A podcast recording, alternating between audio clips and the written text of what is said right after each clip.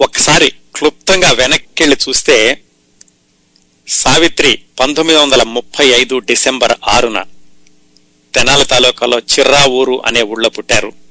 ఆరు నెలల వయసులోనే ఆవిడ తండ్రిని కోల్పోయారు.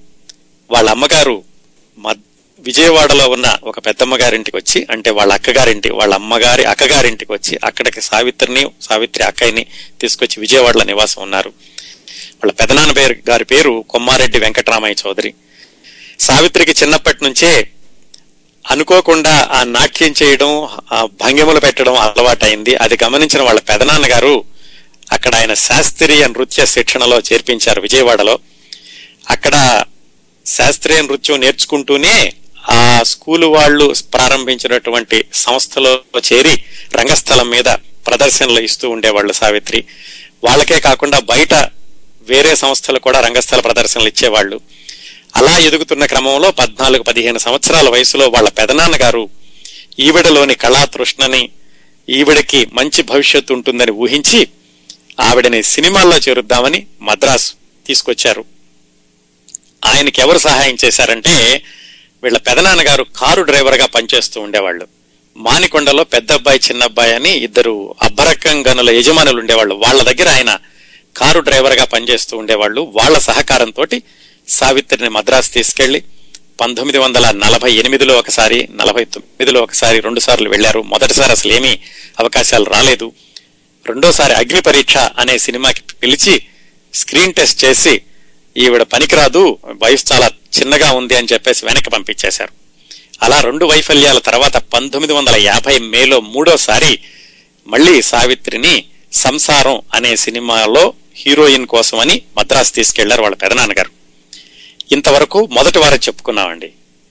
క్రిందటి వారం ఏం మాట్లాడుకున్నామంటే అలా సంసారం కోసం పంతొమ్మిది వందల యాభై మే పదిహేడున మద్రాసు తీసుకెళ్ళారు వాళ్ళ పెదనాన్నగారు ధోనిపూడి కృష్ణమూర్తి అనే ఆయన సిఫారసు మీద మద్రాసు వెళ్ళారు ఆ సంసారం సినిమాకి ఈసారి స్క్రీన్ టెస్ట్ ఏమీ లేదు. ముందుగానే అనుకుని హీరోయిన్ అనుకుని తీసుకెళ్ళారు కాబట్టి షూటింగ్ మొదలు పెట్టారు అక్కినే నాగేశ్వరరావు గారితో చెయ్యాలి. అక్కినే నాగేశ్వరరావు అంటే సావిత్రికి చిన్నతనం నుంచి కూడా చాలా అభిమానం. ఎందుకంటే ఆయన నటించిన బాలరాజు సినిమా చూసి ఎంతో మంది యువతి యువక అభిమానులు అయిపోయారు వాళ్ళలో సావిత్రి కూడా ఒకరితే. అటువైపు భయము భక్తి గౌరవము ఉన్న అక్కినే నాగేశ్వరరావు గారితో కలిసి ఈవిడ టీస్ చేస్తూ నటించాలి. అందుకని ఒక పది పదిహేను రోజులు నటించాక ఈవిడ సరిగా చేయకపోయేసరికి నిర్మాత దర్శకులు భయపడి ఇంక వద్దమ్మా నువ్వు ఈ సినిమాకి పనికిరావు. కానీ ఏదో వచ్చారు కాబట్టి మేము మీకు మాట ఇచ్చాం కాబట్టి అని ఏదో ఒక చిన్న పాత్ర ఇచ్చారు సంసారం. ఆ విధంగా సంసారం అనే సినిమాలో అతి చిన్న పాత్రతోటి సావిత్రి మొట్టమొదటిసారిగా వెండి తెర మీద కనపడ్డారు. ఆ తర్వాత రెండు నెలలకి పాతాళ భైరవి సినిమాలో ఒక పాటలో నృత్యం చేసే అవకాశం వచ్చింది. దాంతో కొంతమందికి తెలిసింది సావిత్రి అని ఎవరో కొత్త అమ్మాయి వచ్చింది విజయవాడ నుంచి బాగా డాన్స్ చేస్తోంది అని. తెలిసినప్పటికీ అవకాశాలు రాలేదు. ఒక సంవత్సరం తర్వాత అంటే పంతొమ్మిది వందల యాభై ఒకటిలో మళ్ళా విజయ ప్రొడక్షన్స్ వాళ్ళే పెళ్ళి చేసి చూడు అనే సినిమాలో సావిత్రికి రెండో హీరోయిన్ పాత్ర ఇచ్చారు. దాంతోటి చిత్రసీమలో అందరికీ తెలిసింది సావిత్రి అనే ఒక నటి వచ్చింది బాగా నటిస్తోంది అని. అక్కడ నుంచి పంతొమ్మిది వందల యాభై ఒకటి చివరి నుంచి సావిత్రికి ఒకదాని తర్వాత ఒకటి అవకాశాలు రావడం మొదలుపెట్టినాయి కానీ అవేవి కూడా ఆవిడలోని నటనని వెలికి తీసేవి ఆవిడని ప్రధానమైనటువంటి కథానాయికగా చూపించేవి కాదు. అన్ని చిన్న చిన్న పాత్రలు హాస్య పాత్రలు వాంపు పాత్రలు ఇలా వస్తూ ఇలా వస్తూ ఉన్నాయి. పంతొమ్మిది వందల యాభై మూడులో వచ్చిన దేవదాసు చిత్రంతో సావిత్రి నటన పరాకాష్ఠకి చేరుకోవడమే కాకుండా అందరికీ తెలిసింది సావిత్రిలో ఒక అద్భుతమైన నటి ఉంది అని. ఆ విశేషం పంతొమ్మిది వందల యాభై ఐదులో వచ్చిన మిస్సమ్మ తోటి సావిత్రిని తెలుగు చలనచిత్ర పరిశ్రమలో సావిత్రి స్థానం ఖాయం. ఆవిడకు ఒక స్థిరమైనటువంటి స్థానం ఉంది. మంచి భవిష్యత్తు ఉందని స్థిరపరిచిన సినిమా మిస్సమ్మ. ఈ విశేషాలని క్రిందటి వారం మాట్లాడుకున్నామండి. ఇదంతా ఆవిడ వాళ్ళ పెదనాన్నగారు ఆవిడ మద్రాసు తీసుకొచ్చి ఆవిడ నటన వృత్తి పరంగా ఎదుగుతున్నటువంటి క్రమం. ఇదిలా జరుగుతూ ఉండగా సమాంతరంగా ఆవిడ వ్యక్తిగత జీవితంలో ప్రవేశించిన ఇంకొక వ్యక్తి జమినీ గణేశన్. జమినీ గణేశన్ సావిత్రి ఇద్దరూ కలిసి ఒక తమిళ సినిమాలో నటిస్తున్నప్పుడు ఒకరినొకరు ప్రేమించుకుని వాళ్ళిద్దరూ రహస్యంగా పెళ్ళి కూడా చేసుకున్నారు పంతొమ్మిది వందల యాభై రెండులో. కానీ ఆ విషయం ఎవరికీ చెప్పలేదు. చివరికి పంతొమ్మిది వందల యాభై ఆరులో వాళ్ళ పెదనాన్నగారికి ఏదో రకరకాలుగా ఆయన విని ఒకరోజు సావిత్రిని నిలదీసి ఏం జరుగుతోంది అని గట్టిగా అడిగినప్పుడు అప్పుడు సావిత్రి ఆవిడ మెడలోని మంగళసూత్రం చూపించి నాకు ఎప్పుడో పెళ్ళైపోయింది ఫలానాయన్ని పెళ్ళి చేసుకున్నాను అని ఆ పెదనాన్నగారి దగ్గర చెప్పడం ఇది కూడా క్రిందటి వారం తెలుసుకున్నాం. అక్కడి నుంచి ఆవిడ ఇంట్లో నుంచి బయటకు వెళ్ళిపోయి జమినీ కండిషన్తో కలిసి విజయ ప్రొడక్షన్స్ చక్రపాణి గారి దగ్గరికి వెళ్ళి ఆయన దగ్గర ఆ మాట తీసుకుని నేను ఇద్దరం సరిచేస్తానన్నాక మళ్ళా ఇంటికి వచ్చి బహిరంగంగా జమినీ గణేషన్ గారిని తిరుపతి తీసుకుని వెళ్ళి అక్కడ పెళ్ళి చేసుకున్నారు. ఇంతవరకు క్రిందటి వారం మాట్లాడుకున్నామండి. ఇక ఈరోజు మనం చెప్పుకోబోయే విశేషాలు ఏమిటంటే సావిత్రి గారి వైవాహిక జీవితం ఆ తర్వాత ఆవిడ దర్శకత్వ జీవితం ఆ తర్వాత డెబ్బై నుంచి డెబ్బై తొమ్మిది వరకు జరిగినటువంటి పరిణామాలు చిట చివరికి ఆవిడ అంతిమ క్ష- అంతిమ దినాలు అంతిమ క్షణం వాటి గురించి ఈరోజు మాట్లాడుకుందాం. అయితే ఇదంతా క్లుప్తంగా చెప్పాను. గత నాలుగు గత రెండు వారాల్లో నాలుగు గంటల్లో మనం మాట్లాడుకుందని మీకు ఒక ఐదారు నిమిషాల్లో చెప్పాను. ఈరోజు కార్యక్రమాల్లోకి వెళ్ళబోయే ముందు ఒకసారి ఏం చేస్తానంటే మొట్టమొదటి వారం సావిత్రి గారి గురించి ఆవిడ నటనా జీవితం గురించి ఆవిడ జీవితం గురించి ఒక విహంగ వీక్షణం లాగా ఐదారు మాటలు చెప్పుకుని ఒక మంచి పాట విన్నాం. ఈ రోజు మనం చెప్పుకో విశే- చెప్పుకోబోయే విశేషాలని కొంచెం మనసు బరువెక్కించేవి కాస్త ఆలోచింపచేసేవిగా ఉంటాయి. అందుకని వాటిల్లోకి వెళ్ళబోయే ముందు ఒక్కసారి సావిత్రి అనగానే ఆవిడ అభినయానికి నూటికి నూట యాభై శాతం గుర్తొచ్చే ఒక పాట. ఆ పాట విత్తాక తర్వాత మనం ఈ రోజు విశేషాల్లోకి వెళదాం. అలాగే ఆవిడ గురించి మొట్టమొదటి వారం ఏం చెప్పుకున్నామంటే సావిత్రి అశేష ఆంధ్ర ప్రకుల హృదయ నేత్రి. ఆమె పార్వతి ప్రేక్షకులు దేవదాసులయ్యారు. ఆవిడ అమ్మాయి గారైతే ప్రేక్షకులు పడవ నడిపారు. ఆవిడ శశిరేఖ అయితే ప్రేక్షకులు కేరిద్దలు కొట్టారు. ఎన్ని పాత్రలు ఎన్ని పార్శ్వాలు ఎన్ని నవ్వులు ఇంకెన్ని కన్నీళ్ళు. కింది మెట్టు మీద నుంచి ఎదిగి తారాపథంలో ధ్రువతార అయ్యింది. మనసు పట్టు తప్పినప్పుడు నేల రాలిన నక్షత్రం అయ్యింది. ఈ మనసు పట్టు తప్పడం నేలదాలిన నక్షత్రం అవడం ఈరోజు మాట్లాడుతున్నాం. సినీ వినాలాకాశంలో ఆమెది వెన్నెల సంతకం సినీ సమగ్ర గ్రంథంలో ఆమెది చెరిగిపోని అధ్యాయం. సినీ సాగరంలో పగడాల దీవిపై నివసిరి అదే సముద్రంలో చుక్కాని విరిగిన నావ అయ్యింది. మంచి మనసులకి కంచుకోట అయి కట్టింది మూగ మనసులకి ఊసులు నేర్పింది. అదే మనసు నయవంచనకి గురైనప్పుడు అదుపు తప్పిన గోదావరి అయ్యింది. నయవంచనకు గురవడం అదుపు తప్పిన గోదావరి అవడం అవి ఈరోజు మాట్లాడుకోబోతున్నాం. దారం తెగిన గాలిపటము తనే అయ్యింది. కోట్లాది ప్రేక్షకుల్ని తన నటనతో మైమరపించిన మహానటి చివరి క్షణాల్లో ఎవరినీ గుర్తించలేని స్థితిలో అంతిమ క్షణాలని ఆహ్వానించింది. తాను కాలిపోతూ వెలుగులు పంచిన కొవ్వొత్తి సావిత్రి తాను వెళ్ళిపోతూ మిగిల్చింది ఓ చరిత్రని సావిత్రి. ఈ చిట్ట చివరి విషయాలన్నీ చిట్ట చివరి ఘట్టాలన్నీ ఈరోజు మాట్లాడుకోబోతున్నాం. కార్యక్రమంలోకి వెళ్ళబోయే ముందు మొట్టమొదటి వారం మొట్టమొదటిసారిగా వినిపించిన పాటని ఇంకొకసారి వినిపించి ఆ తర్వాత విశేషాల్లోకి వెళదాం. ఇది చివరకు మిగిలేది చిత్రం నుంచి ఘంటసాల పాడింది మల్లాది రామకృష్ణ శాస్త్రి గారి రచన. ఈ పాట విన్నాక ఈరోజు విశేషాల్లోకి వెళదాం.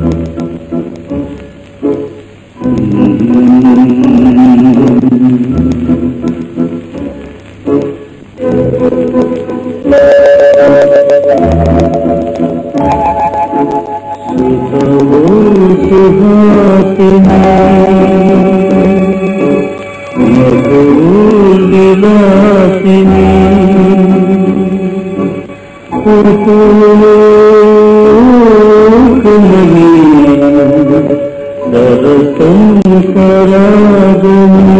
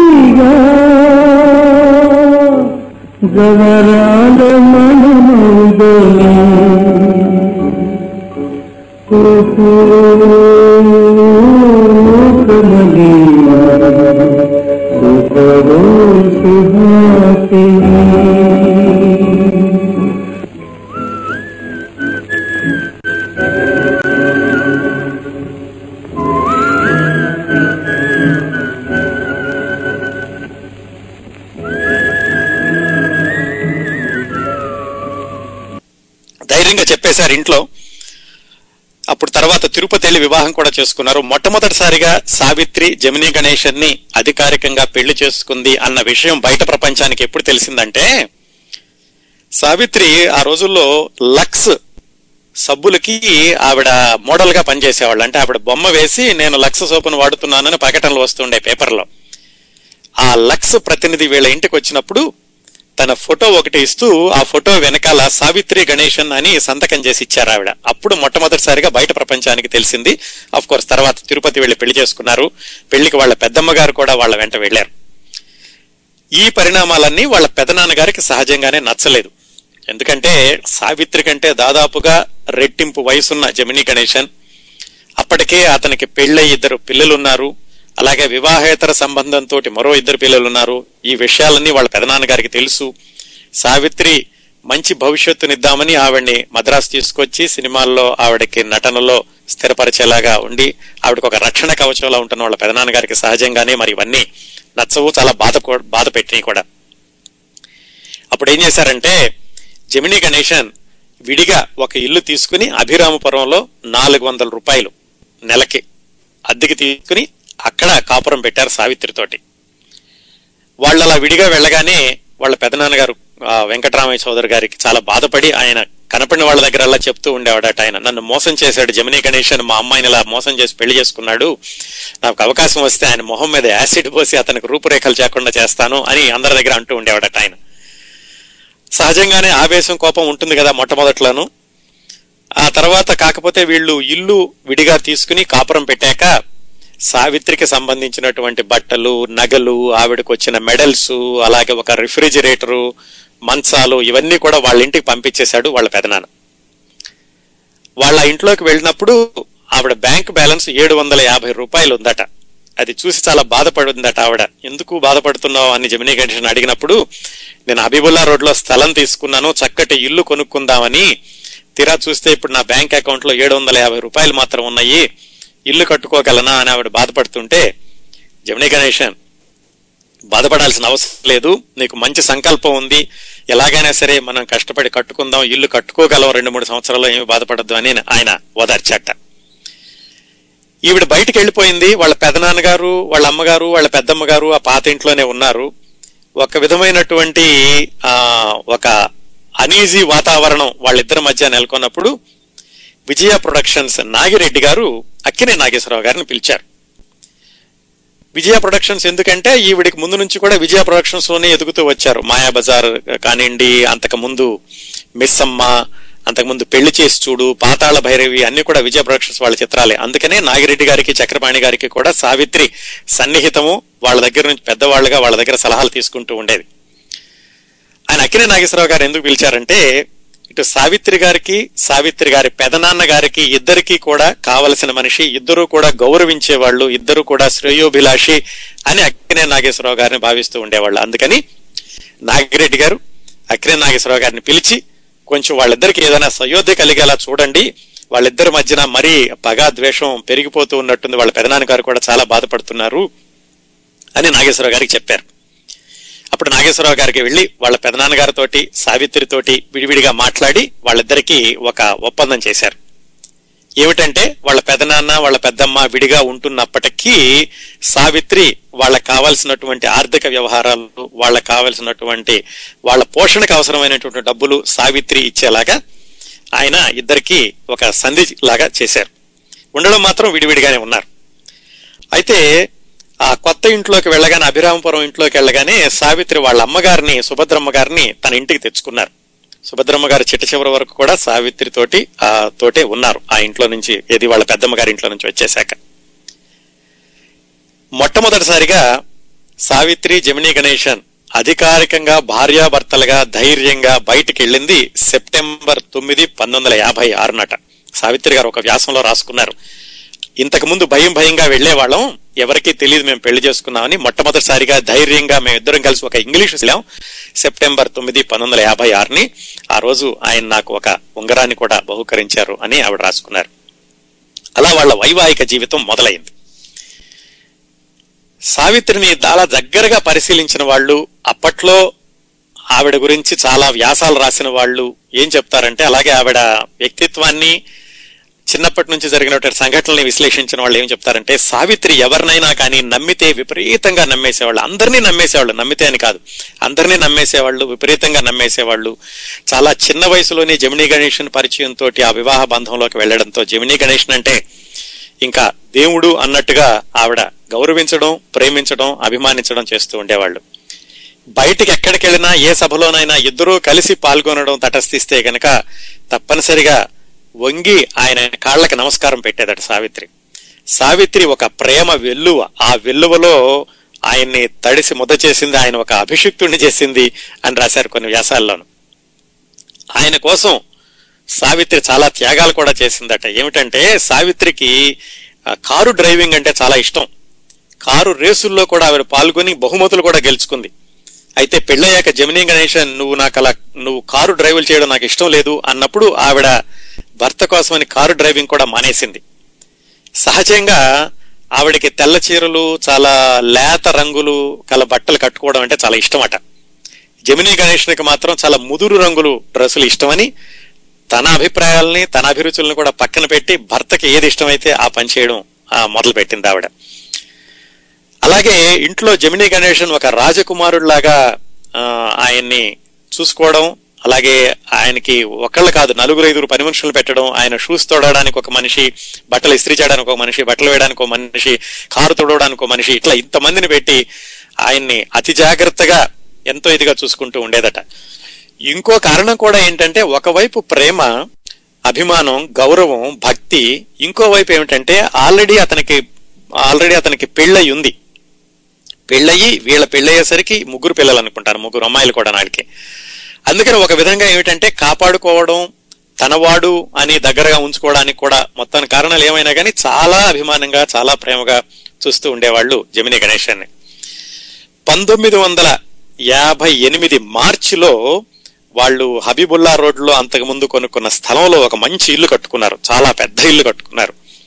సొంతానికి ఒక ఇల్లు కట్టుకుని దాని వెనకాల మళ్ళా ఒక రెండు మూడు ఇళ్ళు వేశారు అద్దెల కోసమని. అని ఆ పెద్ద ఇంట్లో గృహప్రవేశం మార్చి ఒకటి పంతొమ్మిది వందల యాభై జరిగింది. అంటే ఈవిడ ఆ ఇంట్లో నుంచి బయటకు వచ్చేసి గణేషంతో కొత్తగా కాపురం మొదలు పెట్టిన ఒక సంవత్సరం నరకి హబీబుల్లా రోడ్లో పెద్ద ఇల్లు కట్టుకుని ఆ గృహప్రవేశానికి జమినీ గణేశన్ సావిత్రి ఇద్దరూ వెళ్ళి వాళ్ళ పెదనాన్నగారిని ఎందుకంటే ఆ ఇంట్లో నుంచి వచ్చేసారు కదా వాళ్ళు వెళ్ళి గౌరవంతో ఆ పెదనాన్నగారిని గృహప్రవేశానికని ఆహ్వానించారు. వాళ్ళ పెదనాన్నగారంటే ఎప్పుడూ గౌరవమే ఉంటూ ఉండేది ఈవిడికి. పరిస్థితుల ప్రభావం తాను పెళ్ళి చేసుకోవడం మరి సహజంగానే వాళ్ళ పెదనాన్నగారికి నచ్చకపోవడం వల్ల బయటకు వచ్చింది. కానీ ఇప్పుడు అభిమానంగానే చూస్తూ ఉండేది. ఇద్దరూ వెళ్ళి గృహప్రవేశానికి ఆయన్ని పిలవడం కూడా చేశారు. పంతొమ్మిది వందల యాభై ఎనిమిది డిసెంబర్ రెండున వాళ్ళకి పాప పుట్టింది.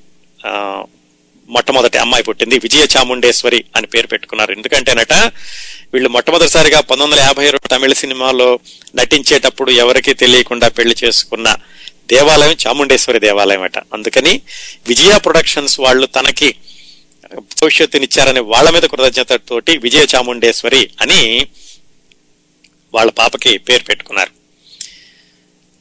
పంతొమ్మిది వందల యాభై ఎనిమిదిలో జరిగింది అది.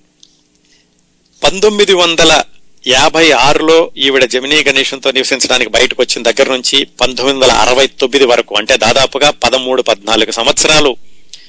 ఒకవైపు వైవాహిక జీవితం రెండో వైపు నట జీవితం రెండూ కూడా అవి ఆవిడకి ఉచ్చ స్థాయిలో కొనసాగినాయి. చక్కటి వైవాహిక జీవితం భర్తతోటి ఆనందంగా గడపడం ఇద్దరు పిల్లలు వాళ్ళ అబ్బాయి గురించి కూడా తర్వాత చెప్పుకుందాం. ఇటువైపు నటనా జీవితంలో చూసుకుంటే ఆవిడ పట్టిందల్లా బంగారం. ఏ సినిమాలో వేస్తే ఆ సినిమా హిట్ అవ్వడం నటిగా ఆవిడ అంచెలంచెలుగా ఎదగడం సావిత్రికి ప్రత్యామ్నాయం లేదు ఈ పాత్ర సావిత్రి మాత్రమే చెయ్యాలి అనేలాగా సినిమాలన్నీ కూడా యాభై ఆరు నుంచి అరవై తొమ్మిది వరకు ఎంత బిజీగా నటించేవాళ్ళంటే సంవత్సరానికి యాభై సినిమాలు విడుదలైతే దాదాపుగా సగం సినిమాల్లో సావిత్రి హీరోయిన్గా ఉండేది. కేవలం తెలుగే కాదు అటు తమిళంలో కూడాను.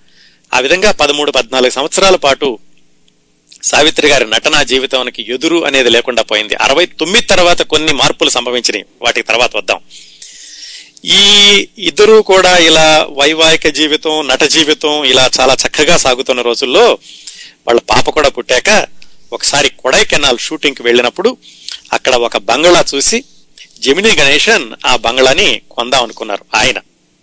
ఎందుకంటే తన మొదటి భార్య అలమేలు వాళ్ళ పిల్లలకి ఉంటుందని చెప్పి ఆయన బంగ్లా కొంటున్నాను అని చెప్తే సావిత్రి హృదయపూర్వకంగా దాన్ని సపోర్ట్ చేయడమే కాకుండా ఆ బంగ్లాలో కావాల్సినటువంటి సామాన్లు ఫర్నిచరు అవన్నీ కూడా ఆవిడే దగ్గరుండి ఏర్పాటు చేయించారు. ఇవన్నీ ఎవరికి? జమినీ గణేషన్ గారి మొదటి భార్య పిల్లల కోసమని. అది పంతొమ్మిది వందల అరవై ఒకటిలో జరిగింది.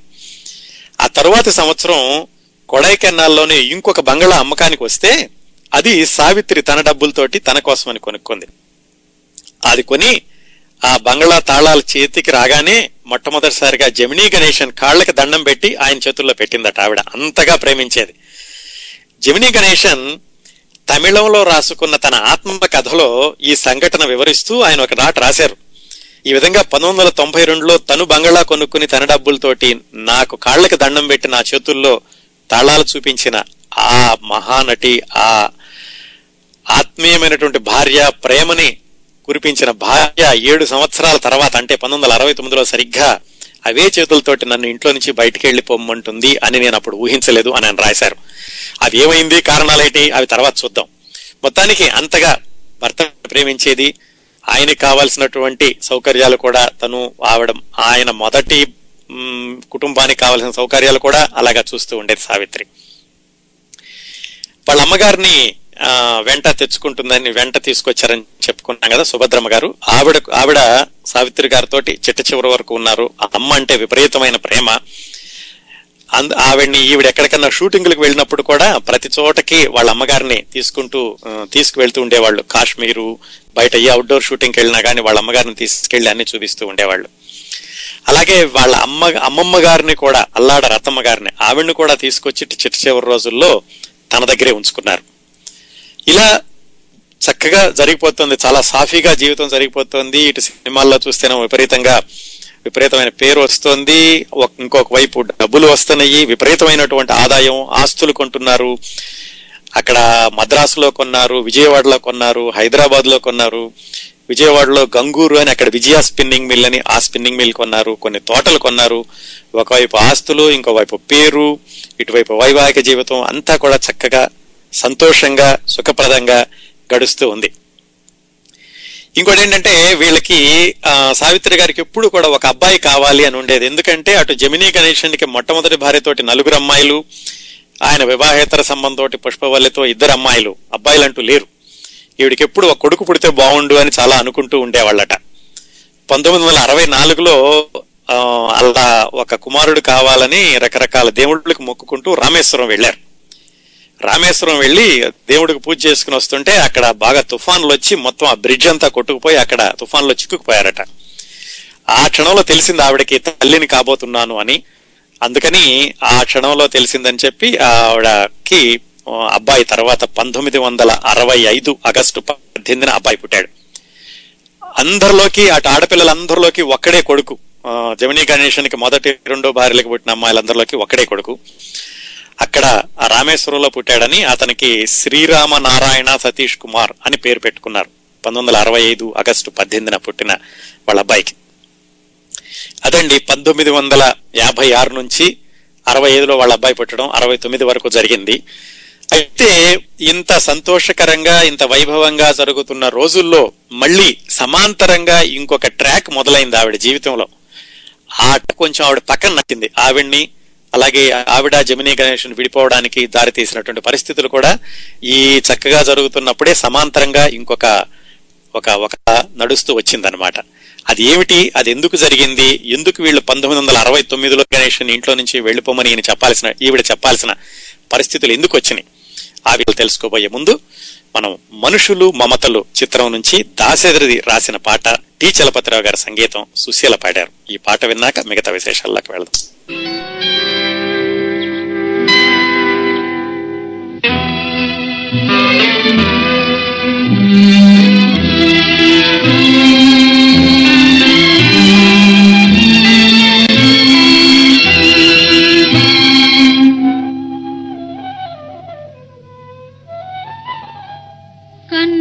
మూసింది లేదు నిన్ను మరిచింది లేదు. నీ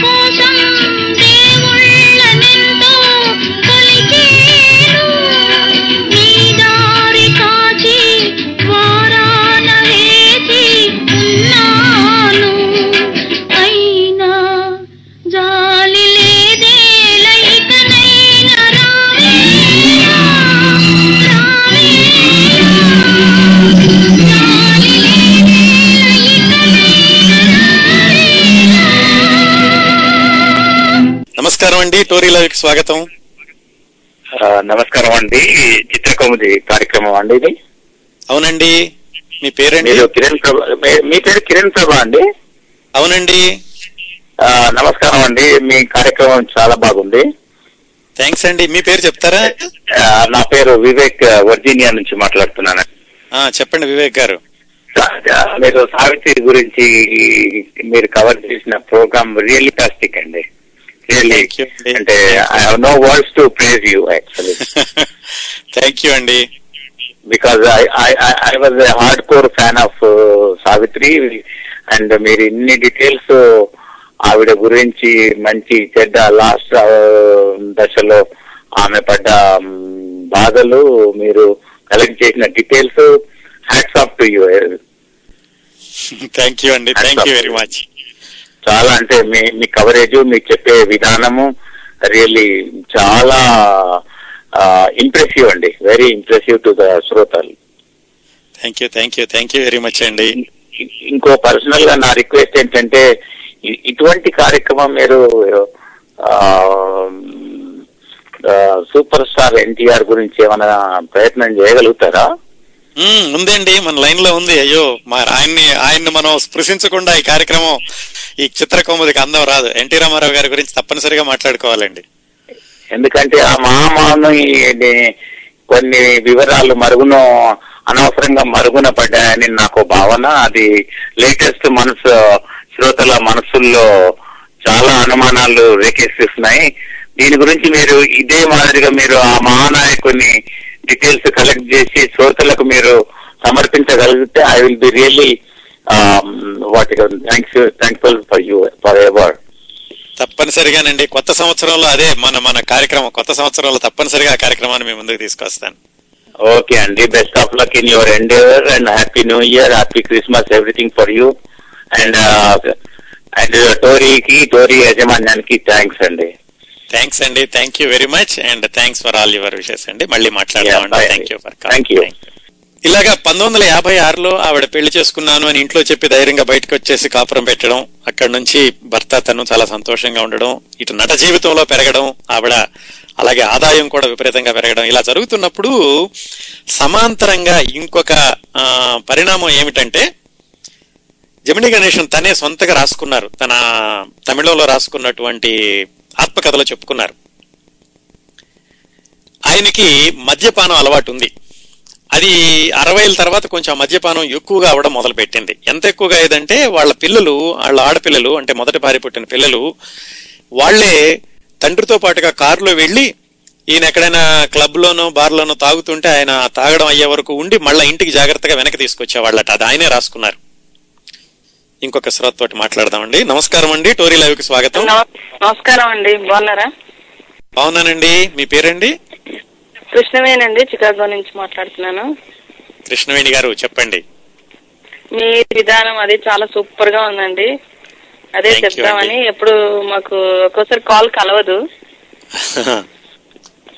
బయటకు వెళ్తుంటాం అప్పుడప్పుడు. ఆర్చెస్లో మళ్ళీ వింటాము. తప్పకుండా వింటాము. మీరు ఇంకా కంటిన్యూ కానీ మిస్ అయిపోతే మళ్ళీ టైం అయిపోద్ది మీకు. అది చాలా బాగుంది. మీరు చెప్పే విధానం అని చాలా. ఇంట్రెస్టింగ్గా ఉంది. కదలకుండా వింటున్నామండి. థ్యాంక్ యూ అండి. Thank you very much thank you continue కానివ్వండి. నమస్తే. సావిత్రి ఎంతగా ప్రేమించారంటే భర్తని ఆయన ఏ పని చెప్తే ఆ పని చేసేవాళ్ళు. ఆ పలానా పని చెయ్యొద్దు అంటే ఆ పని చేసేవాళ్ళు కాదు. చెప్పుకున్నాం కదా ఇందాక బట్టలు కూడా ఆయనకి ఏం కావాలంటే అలాంటివే. ఆయన కారు డ్రైవింగ్ మానేసేయమంటే కారు రేసింగ్లో పాల్గొనడం మానేసి అంతగా ఆయన ప్రేమించడం అభిమానించడం చేశారు. ఇట్లా ఈయన రాత్రిపూట బయటికి వెళ్ళడం తాగడం బయట తాగి ఇంటికి రావడం ఇలాంటివన్నీ వాళ్ళ పిల్లలు ఇంటికి తీసుకెళ్ళడం జాగ్రత్తగా ఇవన్నీ గమనించి సావిత్రి గారు తానే భర్తతో పాటుగా వెళ్ళి దగ్గరుండి జాగ్రత్తగా ఆయన తాగగానే మళ్ళీ ఆవిడ ఆయన జాగ్రత్తగా ఇంటికి తీసుకొచ్చడం తీసుకురావడం మొదలు పెట్టారు ఆ క్రమంలో ఏమైందంటే ఈవిడికి కూడా మద్యపానం అలవాటైంది. పోనీ అలా అలవాటైనప్పుడు జమినీ గణేషన్ చెప్పలేదు నువ్వు వద్దు నువ్వు అలా అసలు ఈ వైపుకు రావద్దు నేనేదో ఈ అలవాటుగా బానిసనయ్యాను నువ్వు ఇలా అవ్వద్దు అని బహుశా ఆయన చెప్పి ఉంటే ఎట్టి పరిస్థితుల్లోనూ ఆవిడ తీసుకుని ఉండేది కాదు అని కొన్ని విశ్లేషణలో ఏమైందా అప్పుడు ఏమైనా కానీ మొత్తానికి భర్తతో పాటుగా ఈవిడ కూడా క్లబ్బులకు వెళ్ళడం ఆయనతో పాటు అక్కడ కూర్చుని ఆయన వెనక్కి తీసుకురావడం ఆ క్రమంలో ఈవిడికి కూడా మద్యపానం అలవాటైంది. ఒక పాత్రికేయుడు రాశాడు ఒక చోట. ఏమిటంటే ఎంత తేడా వచ్చిందంటే నాలుగైదు సంవత్సరాల్లో ఈవిడ మొట్టమొదటిసారిగా ఇల్లు కట్టుకున్నప్పుడు పంతొమ్మిది వందల యాభై ఎనిమిదిలో హబీబుల్లా రోడ్లో చెప్పుకున్నాం కదా ఇందాక అప్పుడు ఫంక్షన్ చేశారు. వేలాది పదిహేను వందల మంది గెస్టులు వచ్చారు ఆ గృహప్రవేశానికి. వచ్చినప్పుడు ఇల్లంతా కూడా దీపావళిలాగా అలంకరించేసి దగదగ దగదగమానం అంటారు చూడండి. అలాగా అలంకరించేసి పదిహేను వందల మంది అతిథులకి ఆతిథ్యం ఇచ్చి అంతమంది అంత వైభవంగా గృహప్రవేశం చేసుకున్నారు పంతొమ్మిది వందల యాభై ఎనిమిదిలో. అదే ఐదు సంవత్సరాల తర్వాత ఏమైందంటే పంతొమ్మిది వందల అరవై మూడులో ఆదుర్తి సుబ్బారావు గారు తన ఇల్లును అక్కినే నాగేశ్వరరావు గారికి అమ్మారు. అక్కినే నాగేశ్వరరావు హైదరాబాద్కి తన మకం మారుస్తూ ఆ ఇంటిని సావిత్రికి అమ్మారు. ఆ గృహప్రవేశం పంతొమ్మిది వందల అరవై మూడులో జరిగింది. అంటే పంతొమ్మిది వందల యాభై ఎనిమిదిలో మొట్టమొదటి ఇల్లు ఇంకా చాలా కట్టుకున్నారు. అరవై మూడులో ఈ రెండో ఇంటికి ఈ గృహప్రవేశానికి ఎంత తేడా ఉందంటే మొట్టమొదటి గృహప్రవేశానికేమో విపరీతమైన లైట్లు చక్కగా దగదగమనంగా వెలిగిపోతున్నాయి. గెస్టులు అందరూ వచ్చారు. సాంప్రదాయబద్ధంగా వంటకాలు చాలా శాస్త్రీయంగా జరిగింది. అదే ఐదు సంవత్సరాలు జరి తర్వాత జరిగినటువంటి ఈ రెండో గృహప్రవేశానికి వచ్చేసరికి అంత చీకటి లైట్లు అంటే డిమ్ముగా ఉన్న లైట్లు మద్యపానం అందరికీ కూడా లిక్కర్ సర్వ్ చేయడం ఇలాంటివన్నీ వచ్చేసినాయట ఐదు సంవత్సరాల్లో. ఇంత తేడా వచ్చేసింది ఐదు సంవత్సరాల్లోనే ఆవిడ జీవన శైలిలోనూ ఇలా అరవై మూడుకు వచ్చేసరికి యాభై ఎనిమిదిలో అంత శాస్త్రీయంగా చక్కగా జరిగినటువంటి గృహప్రవేశం అరవై మూడుకి వచ్చేసరికి చాలా ఆధునికంగా అందరికీ కూడా ఈ మత్తు పానీయాలు సర్వ్ చేయడం ఇలాంటివన్నీ వచ్చేసినాయి అని ఒక పాత్రికేయుడు రాశాడు. అలా నెమ్మదిగా ఏదో ఒక భర్తకి కంపెనీ ఇవ్వడానికి మొ- అన్నట్టుగా మొదలైనటువంటిది చిట్ట చివరికి అది అప్పుడప్పుడు అన్నది దాదాపుగా అలవాటుగా మారి ఆ సోషల్ పబ్ సోషల్ డ్రింకింగ్ అనుకున్నది పబ్లిక్ డ్రింకింగ్ వరకు వెళ్ళిందట. ఆ తర్వాత సంవత్సరాల్లో అరవై నాలుగు అరవై ఐదు అరవై ఏడు వచ్చేసరికి. ఇలా ఈవిడ మద్యపానానికి బానిసవ్వడం ఇలా పెరుగుతూ ఉండగా ఇంకోవైపు ఏం జరిగిందంటే అటు జమినీ గణేషన్ కొంచెం నిర్లక్ష్యం చేయడం అలాగే జమినీ గణేషన్కి ఇంకా ఎవరితోనైనా సంబంధం ఉందా అని ఈవిడికి అనుమానం రావడం కొంతమంది చెప్పడం ఇవన్నీ పెరుగుతూ వచ్చినాయి. ఒకవైపు భర్తని ఎంతో ప్రేమిస్తే ఆయన మళ్ళా తన దగ్గర కాకుండా మళ్ళీ వేరే వాళ్ళ దగ్గరికి వెళ్తున్నాడని లేకపోతే తన దగ్గర ఎక్కువ టైం కాకుండా మొట్టమొదటి భార్య దగ్గర ఉంటున్నాడని గురించి విన్నటువంటివి. ఇవన్నీ చూసి సావిత్రికి చాలా మోసపోయానేమో నేను మోసపోతున్నానేమో అనేటటువంటి ఒక మానసిక ఘర్షణ మానసిక వేదన దాంతో ఇంకొంచెం మద్యం తీసుకోవడం ఎక్కువ అవడం అటు జమినీ గణేషన్ నిర్లక్ష్యం చేయడం జమినీ గణేషన్ తన వైపు తెచ్చుకోవాలనుకోవడం ఆయన వెళ్ళి ఆయన దూరం వెళుతున్నాడేమో వీటన్నిటితోటి మొత్తానికి ఇద్దరికి కూడా సంబంధాలు కొంచెం బెడిసి కొట్టినాయి. అంత వైబ్ అంత చక్కగా ఇద్దరూ కలిసి బతికినటువంటి రోజులు నెమ్మది నెమ్మదిగా క్షీణించడం మొదలుపెట్టినాయి. క్షీణించడం మొదలుపెట్టి ఆ ఇద్దరికి వచ్చినటువంటి వాదాలు వివాదాలు ఇద్దరికి తగాదాలు వస్తున్నప్పుడు వాళ్ళ అమ్మగారు పిల్లల్ని జాగ్రత్తగా మనవర మన మనవడిని మనవరాలని ఆవిడ చూసుకుంటూ ఉండేవాళ్ళు వాళ్ళు సుభద్రమ్మ గారు. అట్లాగే అంతేకాకుండా ఆవిడ మధ్య మధ్యలో ఈ కూతురుకు వచ్చినటువంటి ఇబ్బందుల్ని సరిచేయడానికని అంజలిదేవి గారు లాంటి పెద్దవాళ్ళ సహాయం వాళ్ళని మధ్యవర్తులుగా పెట్టి కూతురుకు చెప్పించడానికి అల్లుడికి చెప్పించడానికి వాళ్ళ మధ్య ఉన్నటువంటి సంబంధాలని చెడిపోకుండా చూడడానికి వాళ్ళ అమ్మగారు కూడా చాలా ప్రయత్నాలు చేశారట. అలాగే ఆవిడ ఎంతో అండగా ఉండేవాళ్ళు. సావిత్రి ఈ ఘర్షణలోనూ వీటిల్లోనూ ఉన్నప్పుడు ఆవిడ ఒకవైపు షూటింగ్లు ఇంకొక వైపు పిల్లలు ఇంకోవైపు బాధలు ఇంకోవైపు మద్యపానం. వీటన్నిటిలో ఉండగా వాళ్ళ అమ్మగారు అన్నింటినీ చక్కగా సర్దుకుంటూ వచ్చేవాళ్ళు. అయితే చిట్టి చివరికి ఏమైందంటే ఈ పరిణామాలన్నీ ఇంతగా వెళుతూ వెళుతూ వెళుతూ పంతొమ్మిది వందల అరవై తొమ్మిదిలో విడిపోవడానికి నిశ్చయించుకుంది అప్పుడు చెప్పింది జమినీ గణేషన్ ఇంకా మా ఇంట్లో నుంచి వెళ్ళిపో అని. అయితే అంత తేలిగ్గా తీసుకున్నటువంటి నిర్ణయం కాదు ఆవిడ. ఎంతో ప్రేమించి పెళ్ళి చేసుకుని పెళ్ళి చేసుకున్నప్పుడు మన ఇద్దరం జీవితాంతం కలిసి ఉందాము ఎప్పుడు విడిపోవద్దు అని ఒకళ్ళకొకళ్ళు వాగ్దానం చేసుకున్న మనిషిని ఇద్దరు పిల్లలు చిన్నపిల్లలు ఉన్నప్పుడు భర్తని ఇంట్లో నుంచి వెళ్ళిపోమంది అంటే అది అంత సాధారణంగా ఊరికే ఒక నిమిషంలో తీసుకున్న నిర్ణయం అయ్యి ఉండదు. దాని వెనకాల ఎంతో మానసిక ఘర్షణ ఎన్నో సంవత్సరాల వేదన ఉంటే తప్ప ఆ సావిత్రి అలాంటి నిర్ణయం తీసుకుని ఉండదు అని కొంతమంది రాశారు. మొత్తానికి పంతొమ్మిది వందల అరవై తొమ్మిదిలో విడిపోయారు. అప్పటికి వాళ్ళ అబ్బాయికి నాలుగు సంవత్సరాలు వాళ్ళ పాపకి పదకొండు సంవత్సరాలు వయసు. వాళ్ళ అమ్మగారు కూడా ఎంతో ప్రయత్నించారు కానీ కుదరలేదు. సరిగ్గా అదే సమయంలో ఆ పంతొమ్మిది వందల అరవై తొమ్మిది ప్రాంతాల్లోనే మళ్ళా ఇంకొక ట్రాక్ మొదలైంది ఆవిడ జీవితంలో. అదేంటంటే ఆవిడ రాలిగా మారడం. దాని గురించి తర్వాత మాట్లాడుకుందాం.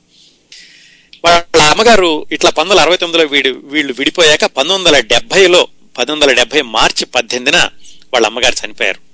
వాళ్ళ అమ్మగారికి కూడా పెద్ద వయసు లేదు. అప్పటికి యాభై మూడు యాభై నాలుగు సంవత్సరాలు. యాభై సంవత్సరాలకి కొంచెం ఎక్కువ ఉండి ఉంటుంది అనమాట ఆవిడ హాస్పిటల్లో జాయిన్ అయ్యి ఎక్కువ రోజులు కూడా లేరు. ఒక చెస్ట్ పెయిన్ ఏదో వచ్చిందని హాస్పిటల్లో జాయిన్ చేస్తే హాస్పిటల్లో చేర్చినటువంటి రెండు గంటలకే ఆవిడ హార్ట్ కండిషన్ తోటి మరణించారు వాళ్ళ అమ్మగారు. వాళ్ళ అమ్మగారు మరణించడం పంతొమ్మిది వందల డెబ్బైలో ఇటువైపు సావిత్రి భర్త నుంచి విడిపోవడం పిల్లల్ని చూసుకోవడం మళ్ళా అలా జరుగుతూ ఉండగానే తన దర్శకత్వం అడుగులు వేయడం. అది ఆవిడ జీవితంలో ఇంకొక పెద్ద మార్పుకి దారితీసింది. ఈవిడ ఎంతగా బాధపడ్డారంటే ఈ సంవత్సరాల్లో అరవై నాలుగు అరవై ఐదు నుంచి అరవై తొమ్మిది వరకు స్ట్రెయిన్డ్ రిలేషన్స్ వచ్చినప్పుడు భర్తతోటి ఎంతగా బాధపడ్డారంటే ఆ సమయంలో ఒకసారి విజయవాడ వెళ్ళారు. విజయవాడలో తనతో పాటుగా చాలా చిన్నప్పుడు మద్దాల సుశీల అని ఒక అమ్మాయి తనతో పాటుగా నృత్యం నేర్చుకుంది. ఇద్దరు కలిసి కూడా డాన్స్ వేస్తూ ఉండేవాళ్ళు అని చెప్పుకున్న మొట్టమొదటి వారం. అక్కడికి వెళ్ళి ఈవిడేమిటి అరవై ఎనిమిది అరవై తొమ్మిదిలో మంచి ఉచ్చస్థాయిలో ఉంది ఆవిడ నటిగా మహానటిగా గుర్తింపులు పొందుతున్న రోజుల్లో ఆవిడ విజయవాడ వెళ్ళారు. విజయవాడ వెళ్ళి ఆ అమ్మాయిని చూద్దాం అనుకుని ఇంటికి వెళితే మళ్ళీ అభిమానులందరూ వస్తారని ఆ అమ్మాయినే హోటల్కి రమ్మన్నారు వాళ్ళ ఫ్రెండ్ని. ఆ మద్దాల సుశీల హోటల్కి వచ్చారు హోటల్కి వచ్చినప్పుడు సావిత్రి ఆవిడతో ఏమన్నారో ఆ మాటలన్నీ కూడా ఈ మద్దాల సుశీల అన్న ఆవిడ ఈ మన ఈ లెజెండరీ యాక్ట్రెస్ మహానటి సావిత్రి అన్న పుస్తకం రాసిన విఆర్ మూర్తి గారికి ఇచ్చిన ఇంటర్వ్యూలో ఆవిడ చెప్పారు సరిగ్గా. సావిత్రి ఇలా అన్నారట సుశీల నువ్వు చాలా మంచి పని చేసావు సినిమాల్లోకి రాకుండాను. హాయిగా ఉంటున్నావు. నీ నీ జీవితం నీకుంది. నీ భర్త నీకున్నాడు. నీ పిల్లలు నీకున్నారు. నీ ఇష్టం వచ్చిన తిండి తినగలవు. నువ్వు ఎక్కడికంటే అక్కడికి వెళ్ళగలవు. నీ పిల్లలతో హాయిగా ఆడుకోగలవు. నీ సమయం నీకుంటోంది. నన్ను చూడు నేను సినిమాల్లోకి వెళ్ళాను. కరెక్ట్ అన్ని ఉన్నాయి నాకు. డబ్బులు ఉన్నాయి పిల్లలు ఉన్నారు విపరీతమైన పేరుంది. ఎక్కడికి వెళ్ళినా లక్షలాది మంది అభిమానులు ఉన్నారు కానీ నా జీవితం నాది కాదు.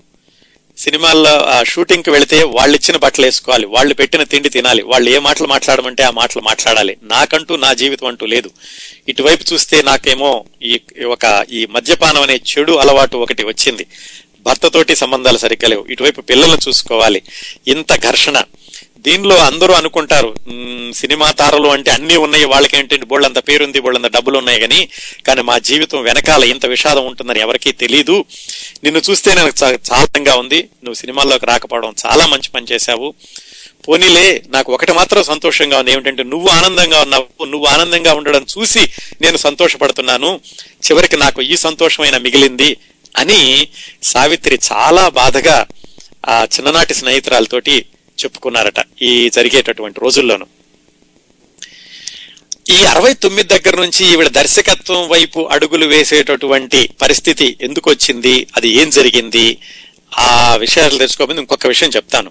ఇప్పుడు మనం మహానటి మహానటి అనుకుంటున్నాం కదా. ఈ మహానటి అన్నటువంటి ఈ బిరుదు కానీ ఈ పేరు కానీ ఎక్కడి నుంచి వచ్చిందంటే పంతొమ్మిది వందల అరవై నాలుగులో ఇంకా జమినీ గణేషన్ సావిత్రి చాలా చక్కగా జీవిస్తున్న రోజుల్లో హైదరాబాద్లో ఆంధ్ర యువతి మండలి వాళ్ళు ఈవిడ్ని పిలిచారు. మిమ్మల్ని సన్మానం చేస్తాం మీ ఇద్దరికీను రండి అని జమినీ గణేశన్ని సావిత్రిని హైదరాబాద్ పిలిపించి గజారోహణం అంటే ఏనుగు మీద ఇద్దరిని ఊరేగించి అక్కడ ఆవిడకి మహానటి అన్న బిరుదుని ప్రసారం ప్ర- ప్రదానం చేశారు.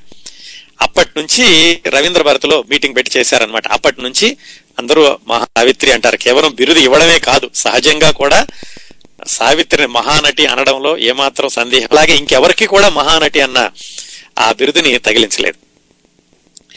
అదండి ఆ విధంగా పంతొమ్మిది వందల అరవై నాలుగు అరవై తొమ్మిది మధ్యలో సంబంధ బాంధవ్యాలు బెడిసికొట్టడం భర్త నుంచి విడిపోవడం ఆ పంతొమ్మిది వందల ఈ ఇంకొక వైపు ఈ మద్యపానం అనేటువంటి వ్యసనం కొంచెం కొంచెం పెరగడం ఇంకో వైపు తల్లి చనిపోవడం ఇలా జరుగుతూ ఉన్న రోజుల్లో ఈవిడ దర్శకత్వం వైపు అడుగులు వేయాల్సిన అవసరం ఎందుకు వచ్చిందో తెలుసుకోబోయే ముందు ఒక శ్రోతతోటి మాట్లాడదాం. నమస్కారం అండి టోరీ లైవ్కి స్వాగతం. నమస్కారం కిరణ్ ప్రభా గారు నమస్తే అండి మీ పేరండి? నా పేరు గోలి శ్రీనివాస్ ఫ్రమ్ ఖత్తర్ అండి. ఖత్తర్ నుంచి గోలి శ్రీనివాస్ గారు. బాగున్నారా? మీరు రెండు మూడు సార్లు ఫోన్ చేశారు ఇంతకు ముందు.